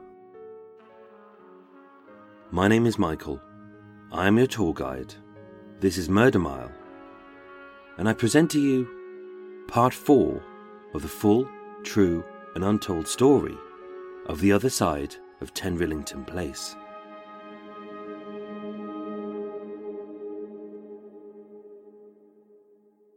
Today, I'm standing outside of the Kensington Park Hotel at 139 Ladbroke Grove, directly opposite what was David Griffin's refreshment room, and one street east of the Thorleys family home at 112 Cambridge Gardens, Tim's mum's house at number 11 St Mark's Road, and the final flat of Beryl and Tim Evans on the second floor of 10 Rillington Place. Built in 1866 as a purpose built public house, the KPH is an eye wateringly beautiful four story British boozer with a rich wood panelled facade, a twin saloon door, and an oil burning lantern on the outside.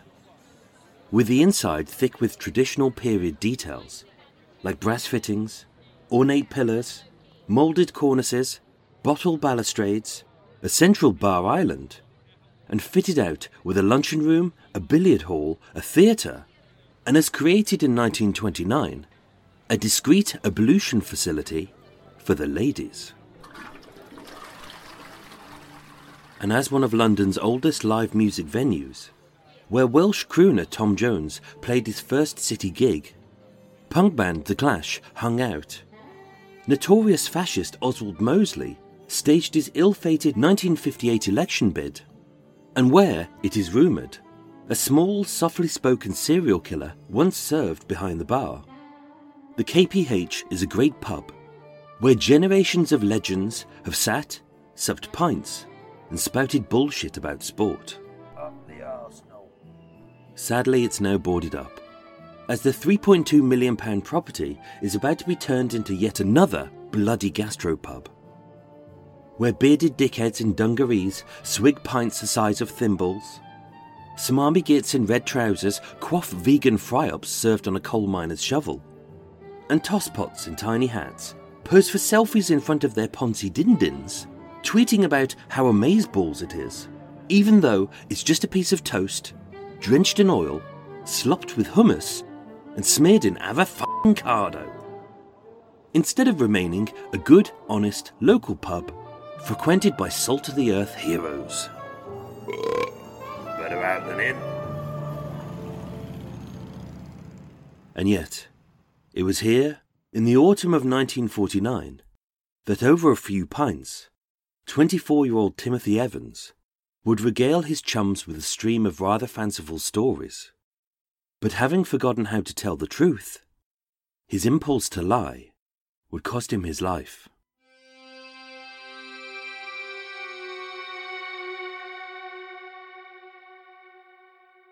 On Wednesday, the 30th of November 1949, at 3:10 p.m., in the sleepy Welsh village of Merthyr Vale, a tired and dishevelled Timothy Evans entered the local police station, stating, I want to give myself up. I have disposed of my wife. Taken aback, Detective Constable Gwynfryn Evans asked, Do you realise what you're saying, sir? To which Evans replied, Yes, I know what I'm saying. I can't sleep. I want to get it off my chest. And over the next two hours, he gave the following statement October time, my wife Beryl told me that she was about three months gone. I said another won't make any difference. She told me she was going to get rid of it. I told her not to be silly, that she would make herself ill. On the Monday morning, she told me if she couldn't get rid of the baby, that she'd kill herself and our baby Geraldine. I told her she was talking silly. I then went to work, loaded up my van, and I went on my way. That morning, I pulled up to a cafe between Ipswich and Colchester. I can't say exactly where. I ordered a tea, and there was a man sitting opposite me. He said, You look worried. So I told him about it. He said, Oh, don't worry. I can give you something to fix that. And he handed me a little bottle wrapped in brown paper. He said, Tell your wife to take it first thing in the morning and then lay down for a couple of hours. He never asked any money for it. I paid my bill and went on my way. When I got home, my wife found the bottle, but I, I told her not to take the stuff. The next evening, after work, I went home and I noticed there was no lights on. So I went into the bedroom to get a penny. I then saw my wife lying on the bed. I shook her, but she wasn't breathing. About one or two in the morning, I got my wife downstairs. I opened the front door to 10 Rillington Place, and I pushed her body headfirst into the drain. After that, I got my baby looked after. I quit my job. I'd sold my furniture. I told my mother that my wife and baby had gone on a holiday. And then I caught the train to Merthyr Vale, and I've been here ever since. And that's the lot.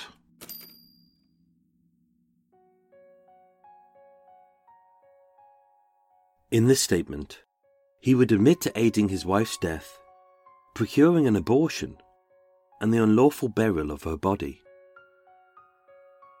Two months later, Timothy John Evans would be charged with murder. It was a confession which would end his life. But the trouble had began almost two decades earlier. Life for Timothy John Evans started badly even before he was born. Abandoned by his father, Daniel Evans, whilst Thomasina was still pregnant, Tim was a small, pale, and sickly little boy, raised in a village full of burly men who hauled coal at the Merthyr Vale colliery, and so he would always feel like an outcast. Born on the 20th of November 1924 at 50 Mount Pleasant, a tiny two story coal miner's cottage in a rural Welsh village on the banks of the River Taff. Tim's early life was a struggle, and with Thomasina being a single mother, times were hard.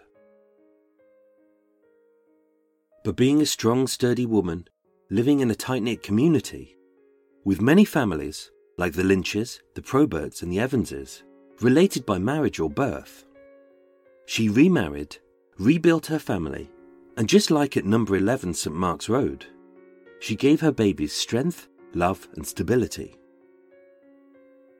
And yet, she would always struggle with Tim, an unruly boy who life had cursed. Always being shorter, smaller, and weaker, Tim was mercifully bullied by the other boys. And having struggled to speak properly before the age of five, even his teachers saw him as a backwards child. At school, Tim wasn't a good scholar, as being slow witted, hot tempered, and easily duped by the older boys, he often got into trouble. And having an abnormal IQ of just 65 and the mental age of an 11 year old, being barely literate, Tim would struggle to read and write, choosing instead to dive into comic capers like the Beano and the Dandy wild adventures like Boy's Own, or fantasy sci fi like Buck Rogers and Flash Gordon. But by the age of nine, Tim's limited education would be cut short. Whilst bathing in the River Taff, Tim impaled his big toe on a hidden shard of broken glass. A harmless boyhood injury which is easily repaired but having bound his bloody foot in a dirty hanky, by the time Tim hobbled his way from Mount Pleasant to the doctor in the neighbouring village of Merthyr Vale, the small cut had gone septic and would leave him with a lifetime of sickness, absence, pain, and a permanent limp. Later contracting tuberculosis, Tim spent a whole year isolated at the Moorland Clinic for Children in Hampshire, hundreds of miles away from his family. And being a small lonely boy with a low IQ, a bad lung, a disabled foot, and a deep feeling of inferiority, being blessed with a vivid imagination, Tim began to twist the truth of his humdrum life into a fantasy world where he was rich, smart, and successful. But lacking the intelligence to sustain such a bold story, even Tim's own mum branded him as a terrible liar. By the outbreak of World War II, eager for excitement, Tim tried to enlist in the armed forces, but was rejected from national service on medical grounds. Aged 15, Tim worked as a van boy at the Merthyr Vale Colliery. And by 17, he was a driver for the Air Ministry, having settled with his family at number 11 St Mark's Road but being regarded as unreliable, highly strung, and a fiery liar with a string of bad debts. His work history was patchy, as he drifted from jobs as a coal haulier, a car cleaner, and a factory worker. Being easily duped, in April 1946, Tim received two criminal convictions one for driving an unlicensed car, and one for receiving stolen goods. Both resulted in fines. And although his exasperated mother supported her unruly son with a bed, money, meals, and endless love, often being unemployed and always being broke, with no hobbies or interests to engage him, every evening, over a few pints, as he propped up the bar at the Kensington Park Hotel, Tim would wax lyrical and regale the locals with tall tales and fanciful fibs. Of how he lived the life of a gigolo, how his absent father was an Italian count, and how his fictional brother owned a fleet of limousines. So, with her patience wearing thin, it must have seemed like a blessing for Thomasina when in 1947 her boy met and married a lovely girl called Beryl Thorley who later gave birth to a beautiful baby girl called Geraldine. This should have been the makings of Tim as a grown up and a man. But with deceit coming a second nature, having falsely claimed his daughter was gravely ill to acquire a loan, pretended he hadn't been sacked for three whole weeks to save on marital spats, and having kept up the pretense to his wife and lodger, that he was starting a new career as a manager at de Havilland Airlines, a job which didn't even exist. Tim was a born liar who was incapable of the truth. By Monday, the 7th of November 1949, with arguments being a daily event, debts stacking up, and Beryl feeling pale, weak, and depressed after several failed abortions, what the Evans needed was honesty. But Tim wasn't the only liar and fantasist living at 10 Rillington Place.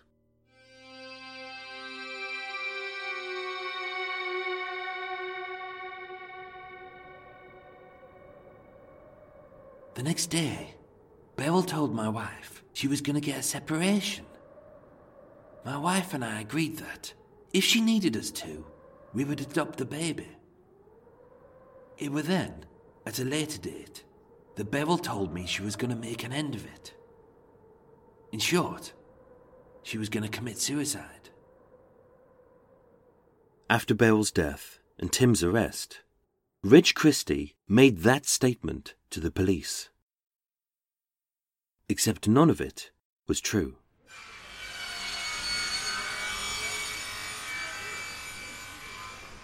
On Monday, the 31st of October 1949, eight days before Beryl's death, Raymond Phillips and Frederick Jones of Larter and Sons were contracted to repair a leaky bay window and the roof of the communal washhouse. It was a simple job undertaken during the weekdays, which shouldn't have disturbed the tenants. But with Ethel stuck at home, Beryl feeling blue, Geraldine all restless, and Reg off sick with fibrositis and bouts of diarrhea. The constant banging and hammering had left 10 Rillington Place in total disarray. As the baby wailed the whole house down with a constant cacophony of tired tears, Beryl didn't hear his soft plimsolls as they slowly crept up the creaking stairs. Then again, she never did. But as Reg's egg like head peeped around the open door, having an almost comical face, with over-prescribed spectacles, slipping false teeth, and a softly cooing voice which often soothed Geraldine. Clutching two steamy mugs of tea, Reg cooed, I wondered if you fancied a cup of tea, dear. He did this most days, and with Beryl being alone, she appreciated his company his chats, and his friendship. Reg could see Beryl wasn't her usual self. She was always such a pretty young girl, but with her flawless brow wrinkled by a deep frown, her smooth skin all sickly and pale, her baby blue eyes red raw from crying, and her supple figure hidden by a shapeless mass of crumpled clothes. What the innocent 20 year old needed Reg thought, was a father's love and protection. Over the eight months she'd lived there, Beryl and Reg had developed a good relationship. He was a very patient man who cared and listened. And having pacified her hot tempered husband after several of the couple's regular rows, covered the cost of their furniture fees to keep the bailiffs at bay, snapped a much loved family portrait of mother and baby, which hung on her wall. And being medically trained, Beryl knew that Reg was experienced, trusted, and best of all, knowledgeable. And as she opened up to him about her innermost secrets, about the arguments, the lies, the debts, her struggles with motherhood, her unexpected second pregnancy, and her several failed abortions. With the baby's termination being a tricky topic, and Beryl and Tim often at each other's throats, Reg agreed to speak to Tim on Beryl's behalf. And for the first time in weeks, Beryl smiled.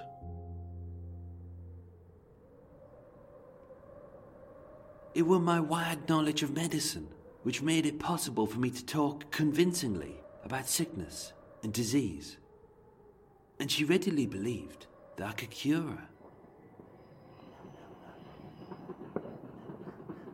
That night, having finished his shift at nearby Lancaster Food Products, as promised, Reg had a man to man chat with Tim in the privacy of his front room. And being a boy whose dad had abandoned him before he was even born, Tim appreciated this fatherly advice. This was, after all, John Reginald Halliday Christie, a happily married man, 29 years to be precise, who for nine of those years had deserted his wife. A former special constable, commended twice, having helped arrest a man who had stolen a bicycle. And a decorated war hero, awarded the British War and Victory Medal, which every serving soldier received, regardless of their conduct. But then again, Tim didn't know any of that. So as Reg sat there, flanked by two framed medical certificates, and knowing that the barely literate Tim wouldn't know that they were only for first aid, as he thumbed through a thick medical book, and knowing that the easily duped Tim wouldn't know that it was only a St. John's ambulance manual, and regaling him with tales of how his training as a doctor was cruelly cut short by the Great War. All of which was a lie. But then again, whereas Tim lacked the intelligence to maintain a story, Reg did not. And claiming to have a wide knowledge of abortions, Reg coerced Tim into letting him perform a termination on his pretty petite wife. All the while, laying the blame squarely on the young couple and stating, If only you or your wife had come to me in the first place, I could have done this without any risk. And extending the cautious caveat that, given the risky procedure, one out of seven women die. Being physically tired, emotionally torn, and with his brain thoroughly bamboozled, Tim said he would have to sleep on it. But being a young couple, unable to afford a new baby, they had only one option. And Christie knew that. On the morning of Tuesday, the 8th of November 1949, after a restless night, Beryl and Tim washed, dressed, fed Geraldine, and as Tim sat at the kitchen table, having a smoke, he exhaled deeply and said, Tell Mr. Christie everything's okay. And although a great weight dropped off Beryl's shoulders, in those six simple words, Tim sealed the fate of their unborn baby and condemned them both to death. And as he kissed his wife goodbye, little did he know that this was the last time he would see her alive. After the chaos of the last eight days, with the bay window finally fixed and the roof of the wash house replaced, with only one plasterer remaining, normality had been restored to Rillington Place. As Ethel dozed by the toasty fire, Reg rummaged through a small brown suitcase. It didn't contain much, just a few odd knickknacks, like a necklace, a hairbrush, a stocking, a handbag, and a dog eared photo of a young pretty girl holding a baby. And as he softly stroked her image, after eight months of patience and persistence, he imagined what it would be like to finally touch Beryl. It was 10:30 a.m., and with Ethel asleep, Reg returned the suitcase under the sofa, having retrieved four little items: a length of rope, a bottle of Friar's balsam, two rubber hoses, and a square glass jar.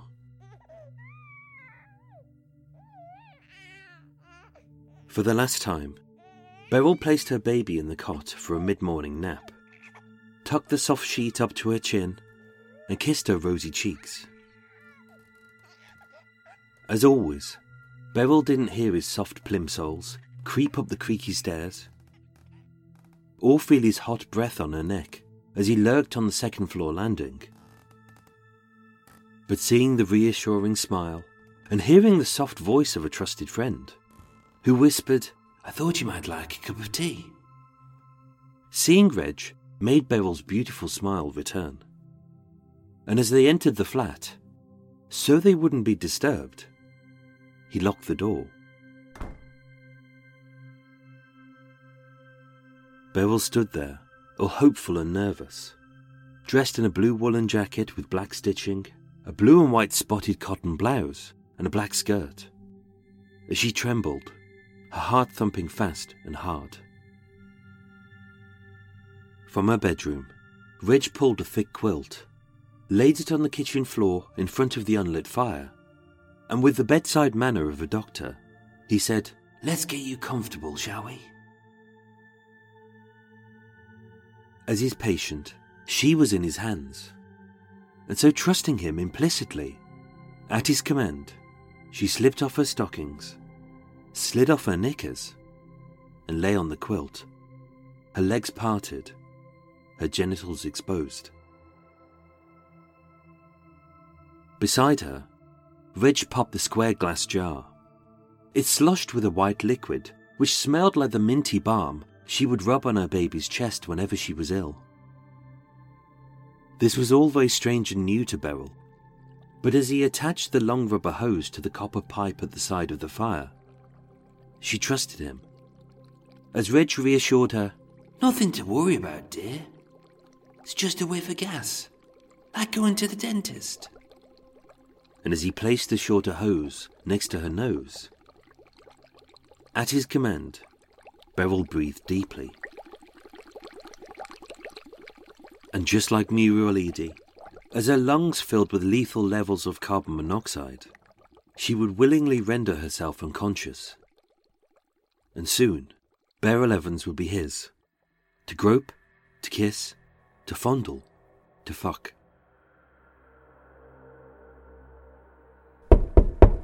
Startled by the knocking, Reg froze. With Tim out at work, the lone plasterer by the washhouse, and Ethel in the front room, it could only be one other person. Her friend, Joan Vincent. Beryl! But hoping she would leave, Reg remained still and silent. Beryl! Hearing her friend's voice, Beryl began to stir. In panic, Reg smothered her lips with his rough hands, muffling her words. Beryl, are you there? As her legs kicked, her arms flailed, and she frantically gasped for air.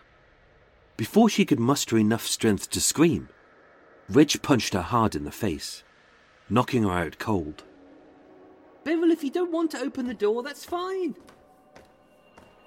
And as Joan Vincent descended the creaky stairs, with both ends of his strangling rope clutched in his hands, Reg pulled tight, and the last drop of life left Beryl's body forever.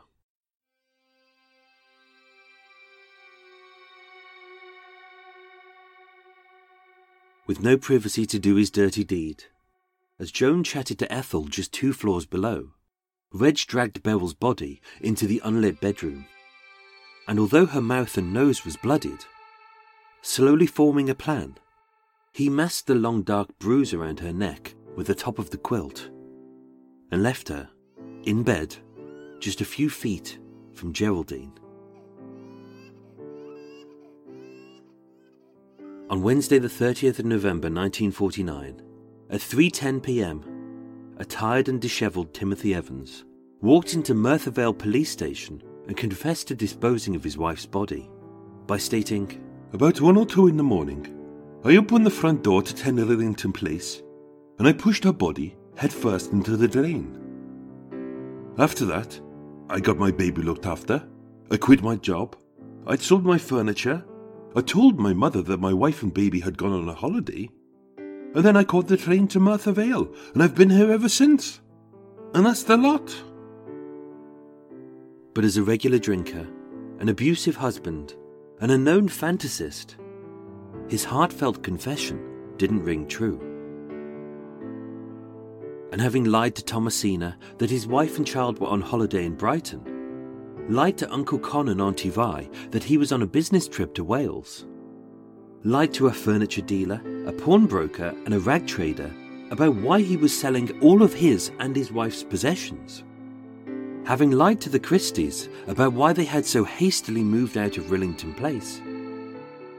And having discovered Beryl's body, not down the drain, but hidden in the communal washhouse, bundled in a green tablecloth, and tied with a length of clothesline.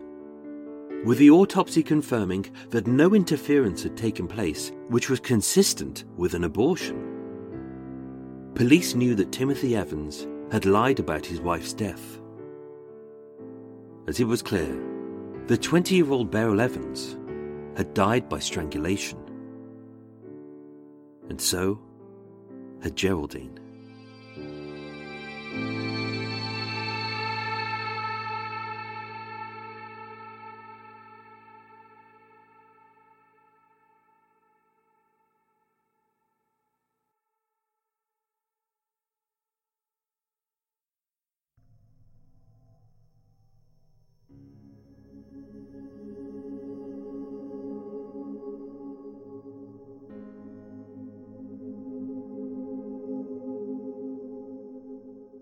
Guilt. A powerful emotion triggered when we believe we have compromised a law, rule, or moral code of our society or own standards, and in turn accept responsibility for that violation. Guilt guides our actions, our beliefs, and our opinions. It protects us, binds us, and shapes our lives. But just like a lie, being fueled by the heart and not the head, guilt can be subjective. So, no matter what part a person has played in that violation, with their perceived level of guilt defined by their own emotional barometer, whatever the truth, blame can be shifted, roles twisted, and reality distorted, to the point where the innocent feel truly responsible and the guilty remain blameless. Being complicit in the failure of his wife's abortion, her untimely death, and her unlawful burial having destroyed evidence, lied, and fled, and deeply missing his baby daughter, 24 year old Timothy John Evans walked into Merthyr Vale police station and made a confession. But with his statement littered with lies, his own words had protected the real culprit and condemned himself to death. Some of what follows is based on the killer's own memories and perspectives. So, what part of this story is true is up to you. My name is Michael. I am your tour guide. This is Murder Mile. And I present to you part 5 of the full, true, and untold story of the other side of 10 Rillington Place.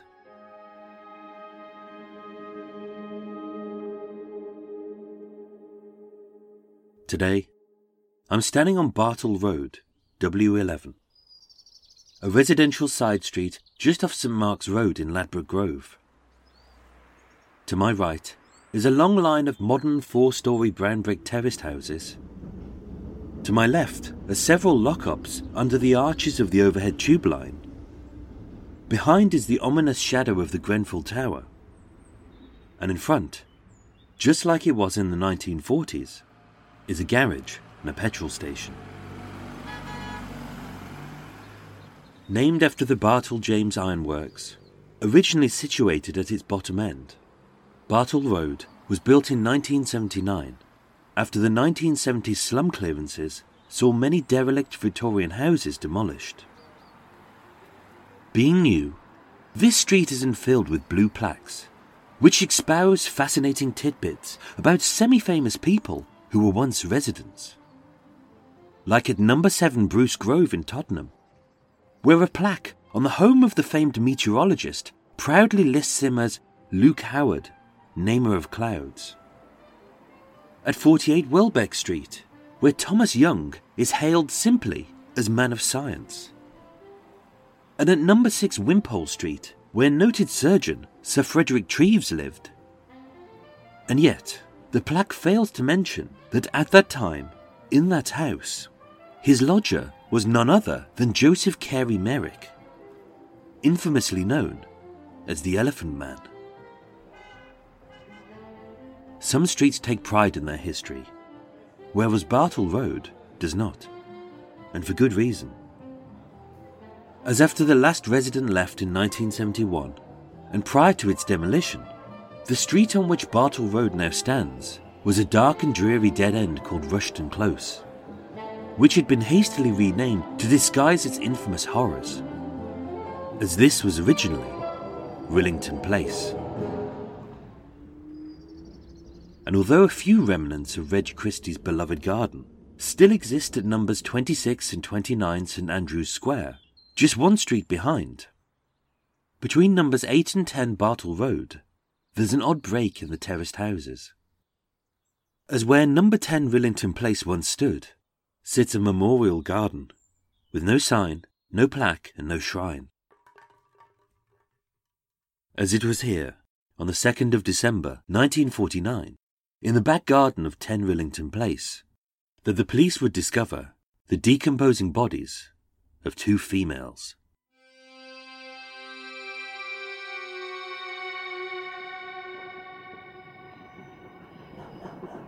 On Wednesday, the 30th of November 1949, at 6 pm, Detective Inspector George Jennings and Detective Sergeant James Black of Notting Hill Police Station searched the second floor flat at 10 Rillington Place.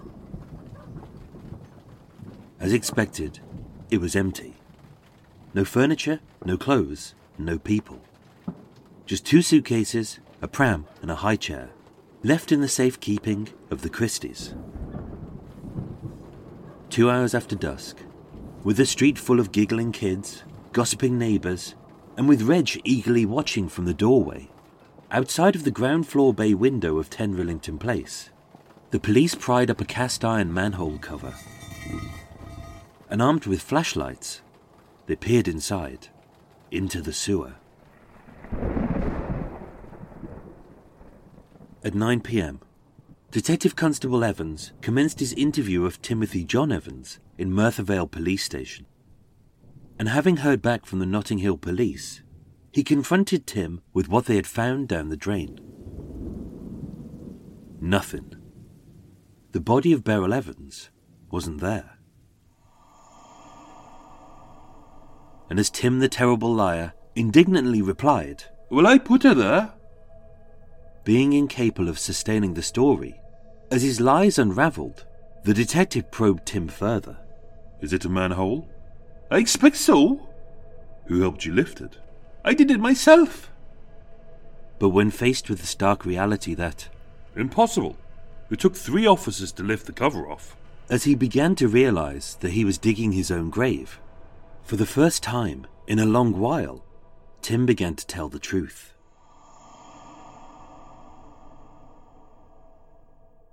At 9:10 p.m., just 4 hours after his first confession, began the second confession of Timothy John Evans. And this is the nearest we'll ever get to the truth. On the evening of Tuesday, the 8th of November 1949, having finished his shift as a van driver, Tim returned home to Rillington Place. As he pushed open the dark wooden door, beyond the oddly subdued greeting of Judy, at the far end of the drab grey hallway stood Reg, his bald head bowed, his hands behind his back. Eagerly, Tim asked, Well? But Reg didn't reply. Instead, taking a lengthy breath, he sighed and softly uttered, Go on upstairs, Tim. I'll follow you up. And as they ascended the stairs in silence, the only sounds heard were the slow creak of wood and the soft squeak of Reggie's plimsolls. Inside, the second floor flat was dark and empty. Nothing seemed out of place, and with the baby asleep in her cot, all that was missing was Beryl. So Tim asked again, Well?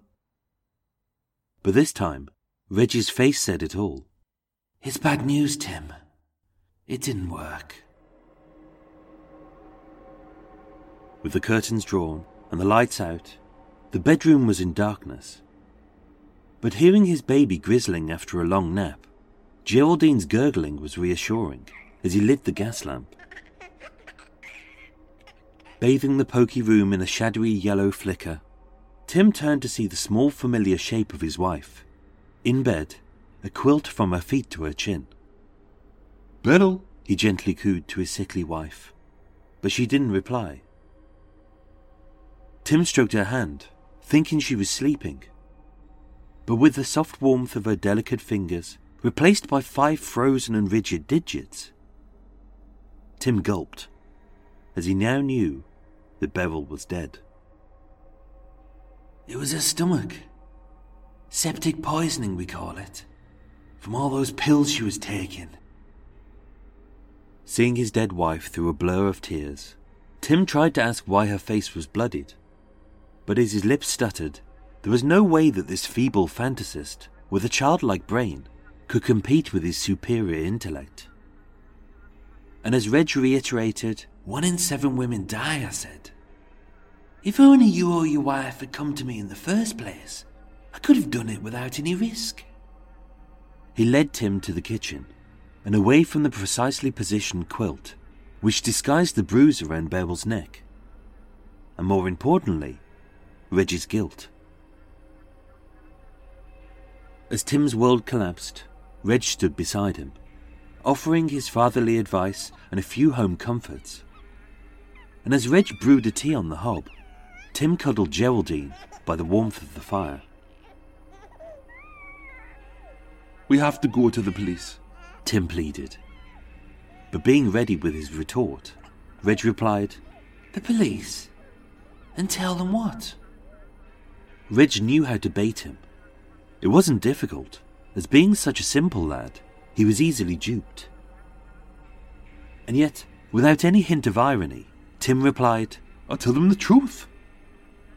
A word which sounded strange as it spewed out of his mouth. Oh, Tim. Who do you think the police will suspect? And it was true.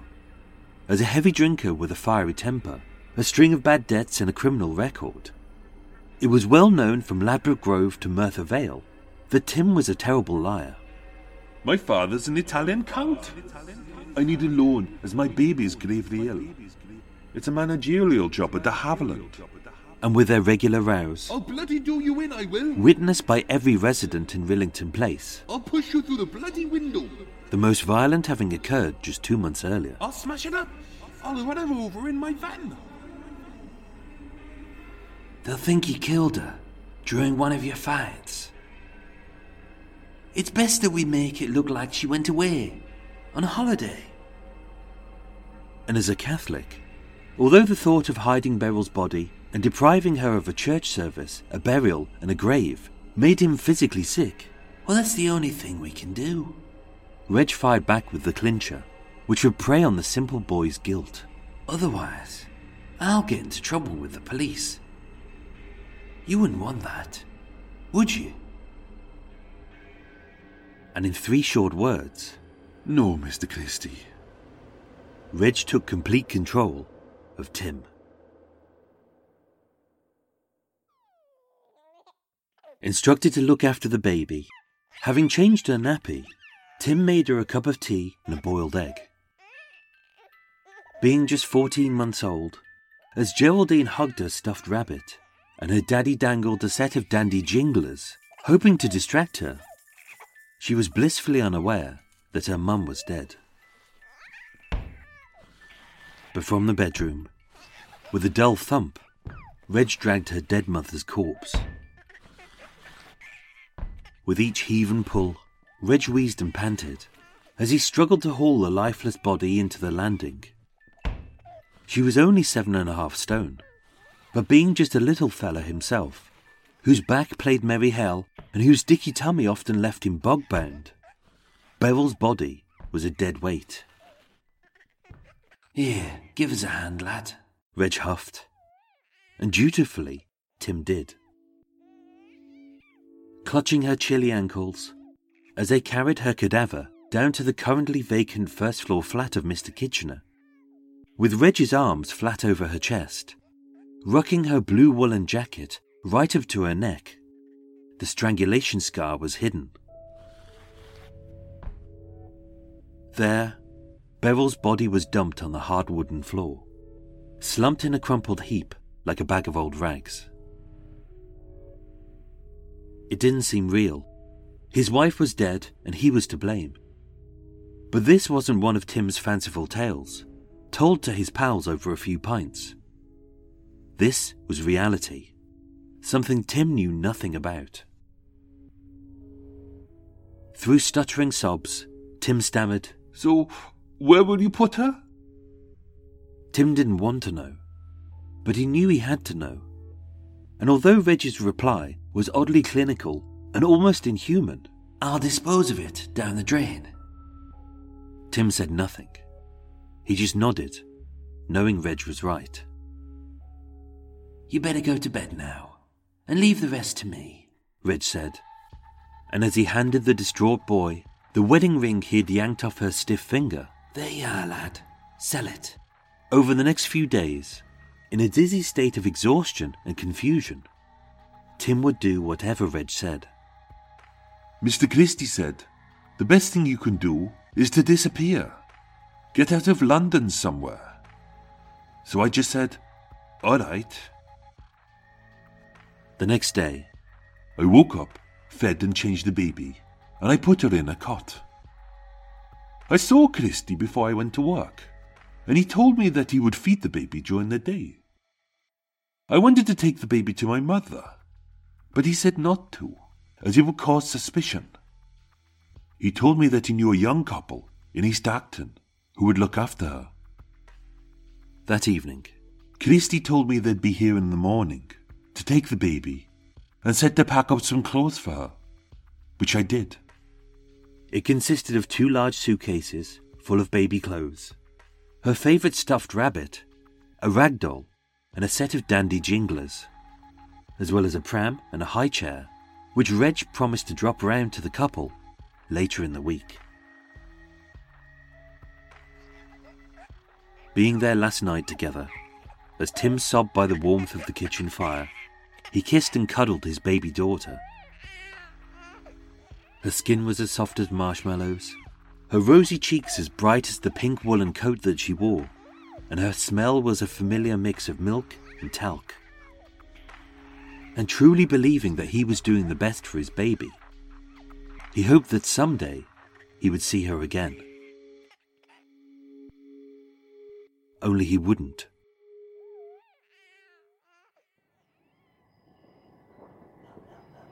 Under Reg's instructions, over the next four days, Tim erased his and his family's existence. He quit his job at Lancaster Food Products, told his mother that his wife and child had gone on holiday to Brighton, sold his furniture to Robert Hookway for £40, including a three piece oak suite, a kitchen table, a folding chair, a six foot bed, and even the lino off the floor. And having sliced up his wife's clothes and the quilt into strips, two anonymous bundles of assorted cloth were handed to the local rag merchant. By 1 pm on Monday, the 14th of November, the second floor flat was bare and hollow. There was no hint that a family once lived there, no clue as to where they had gone, and no evidence that a murder had taken place. And with no reason to stay, Tim closed the door, never to return to 10 Rillington Place. Christie asked me where I was going to go. I said I didn't know.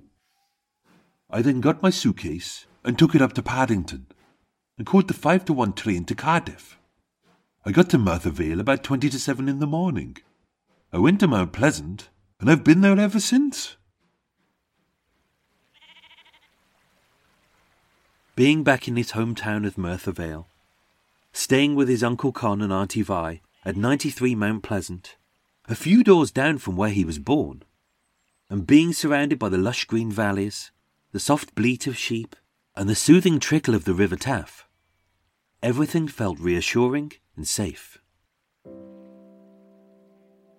But for the next two weeks, Tim wouldn't sleep. As every night he silently wept, his heart breaking for every day that he didn't see his baby daughter, his mind flashing with horrifying images of his dead wife, and his soul crushed by the thought of her body dumped in a rat infested sewer. And with Reg Christie no longer here to guide him. The feeble little lies of Timothy Evans started to unravel. With very little making sense, and Tim struggling to remember which lie he had told to who, such as why he was in Wales, how long he was staying, why Beryl had walked out on him, why she had gone to stay with her father in Brighton, why she had left Geraldine with Thomasina, and why did he have his wife's wedding ring in his jacket pocket? With Tim growing ever more angry and evasive whenever Beryl was mentioned, Uncle Con telegrammed his mum. This was her reply. From Thomasina Probert to Cornelius and Violet Lynch. Dear brother and sister, Well, Vi, I don't know what lies Tim has told you down there. I know nothing about them, as I've not seen him for three weeks, and I've not seen Bella and the baby for about a month. Tim came to tell me that Bella and the baby had gone to Brighton to see her father for a holiday. That is all I know about them. Ask Tim what he has done with all the rented furniture in his flat. You can tell him from me. I never want to see him again as long as I live. Shortly before this letter arrived, Uncle Con received a telegram from Beryl's father. In it, he confirmed that he had not seen his daughter or the baby for almost a year. And in that, Tim's lies collapsed.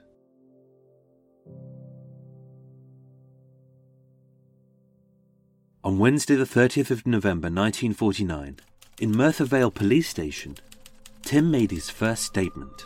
I want to give myself up. I have disposed of my wife. Claiming she had died, having taken some tablets. A few hours later, with the drain checked, Beryl missing, and no body found, Tim retracted his first statement and made a second. The only thing that's not true is the part about meeting the man in the cafe and disposing of my wife's body. All the rest is true. I said it to protect a man called Christie. But when interviewed, the ex special constable stated, I can't understand why Evans should make any accusations against me, as I have been really good to him in a lot of ways. It is very well known, locally, that he is a liar. And my wife and I have expressed the opinion that we think he is a little bit mental. On Friday, the 2nd of November 1949, as Tim was transported to Notting Hill Police Station, a full search was conducted at 10 Rillington Place. And with Tim having stripped the flat bare, sold the furniture, cut up the clothes in the quilt, told conflicting stories, sold his wife's wedding ring, and left the Christies with a high chair, a pram, and two suitcases full of baby clothes to be delivered to a nice young couple in East Acton, who neither Reg nor Ethel had ever heard of. Everything looked suspicious. And then, at 11:50 a.m., in the recently repaired wash house in the back garden of 10 Rillington Place, having pulled aside a stash of wooden slats left by the builders for the tenants to use as firewood, Detective Inspector Jennings and Detective Sergeant Black found what they thought was a large bag of old rotten laundry, stuffed under the porcelain sink and wedged against the brick wall. I'll bloody do you in, I will.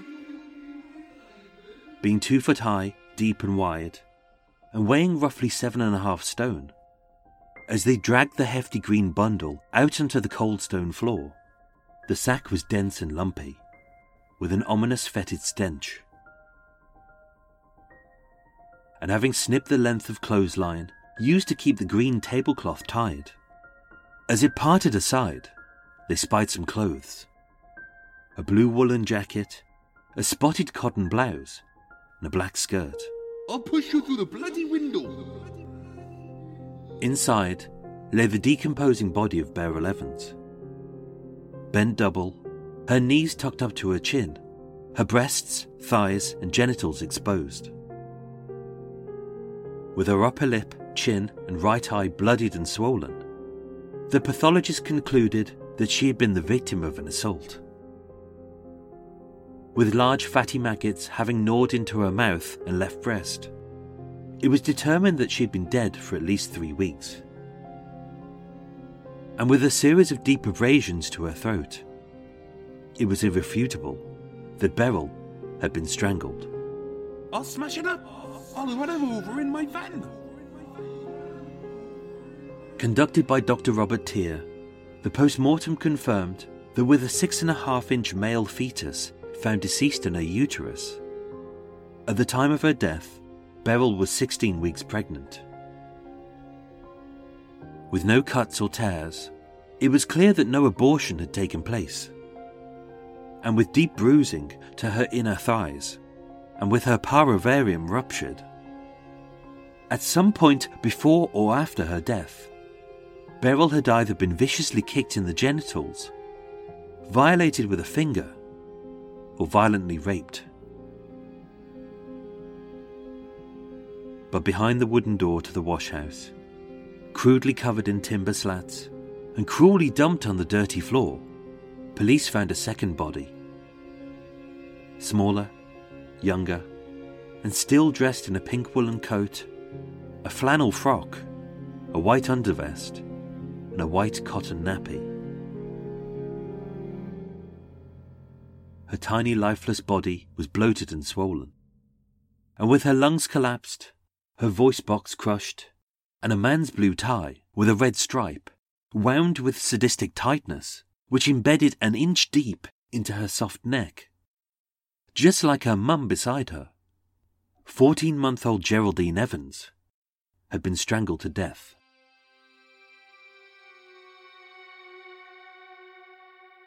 At 9:45 p.m. on Friday the 2nd of December 1949, in Notting Hill Police Station, 24-year-old Timothy John Evans was shown two piles of dirty clothes by Detective Inspector Jennings.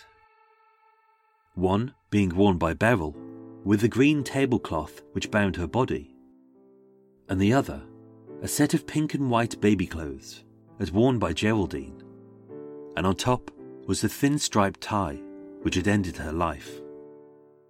Informed that both bodies were found in the washhouse at the back of 10 Rillington Place, Detective Inspector Jennings stated, I have reason to believe that you are responsible for these deaths. Is that correct? To which, being exhausted, broken, and crippled with guilt, Tim simply replied, Yes.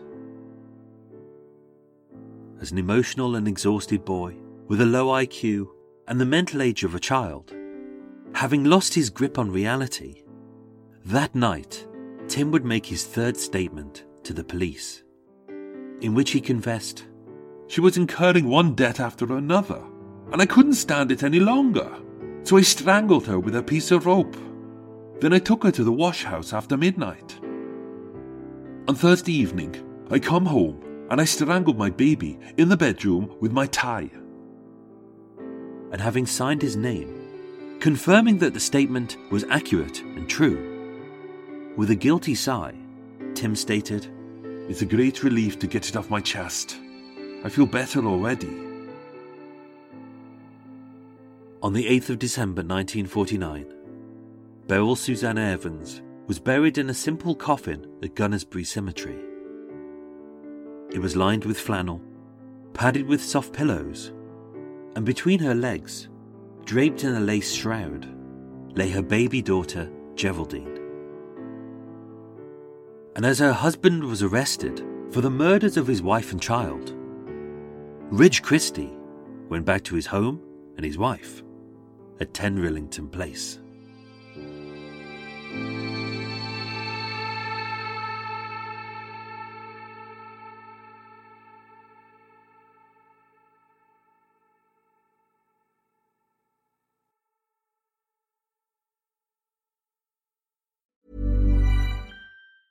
Tired of ads barging into your favorite news podcasts?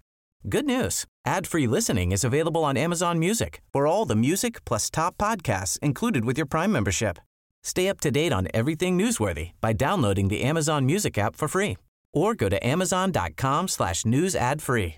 That's amazon.com slash news ad free to catch up on the latest episodes without the ads. Botox Cosmetic, out of botulinum toxin A, FDA approved for over 20 years. So, talk to your specialist to see if Botox Cosmetic is right for you. For full prescribing information, including boxed warning, visit BotoxCosmetic.com or call 877-351-0300. Remember to ask for Botox Cosmetic by name. To see for yourself and learn more, visit BotoxCosmetic.com. That's BotoxCosmetic.com.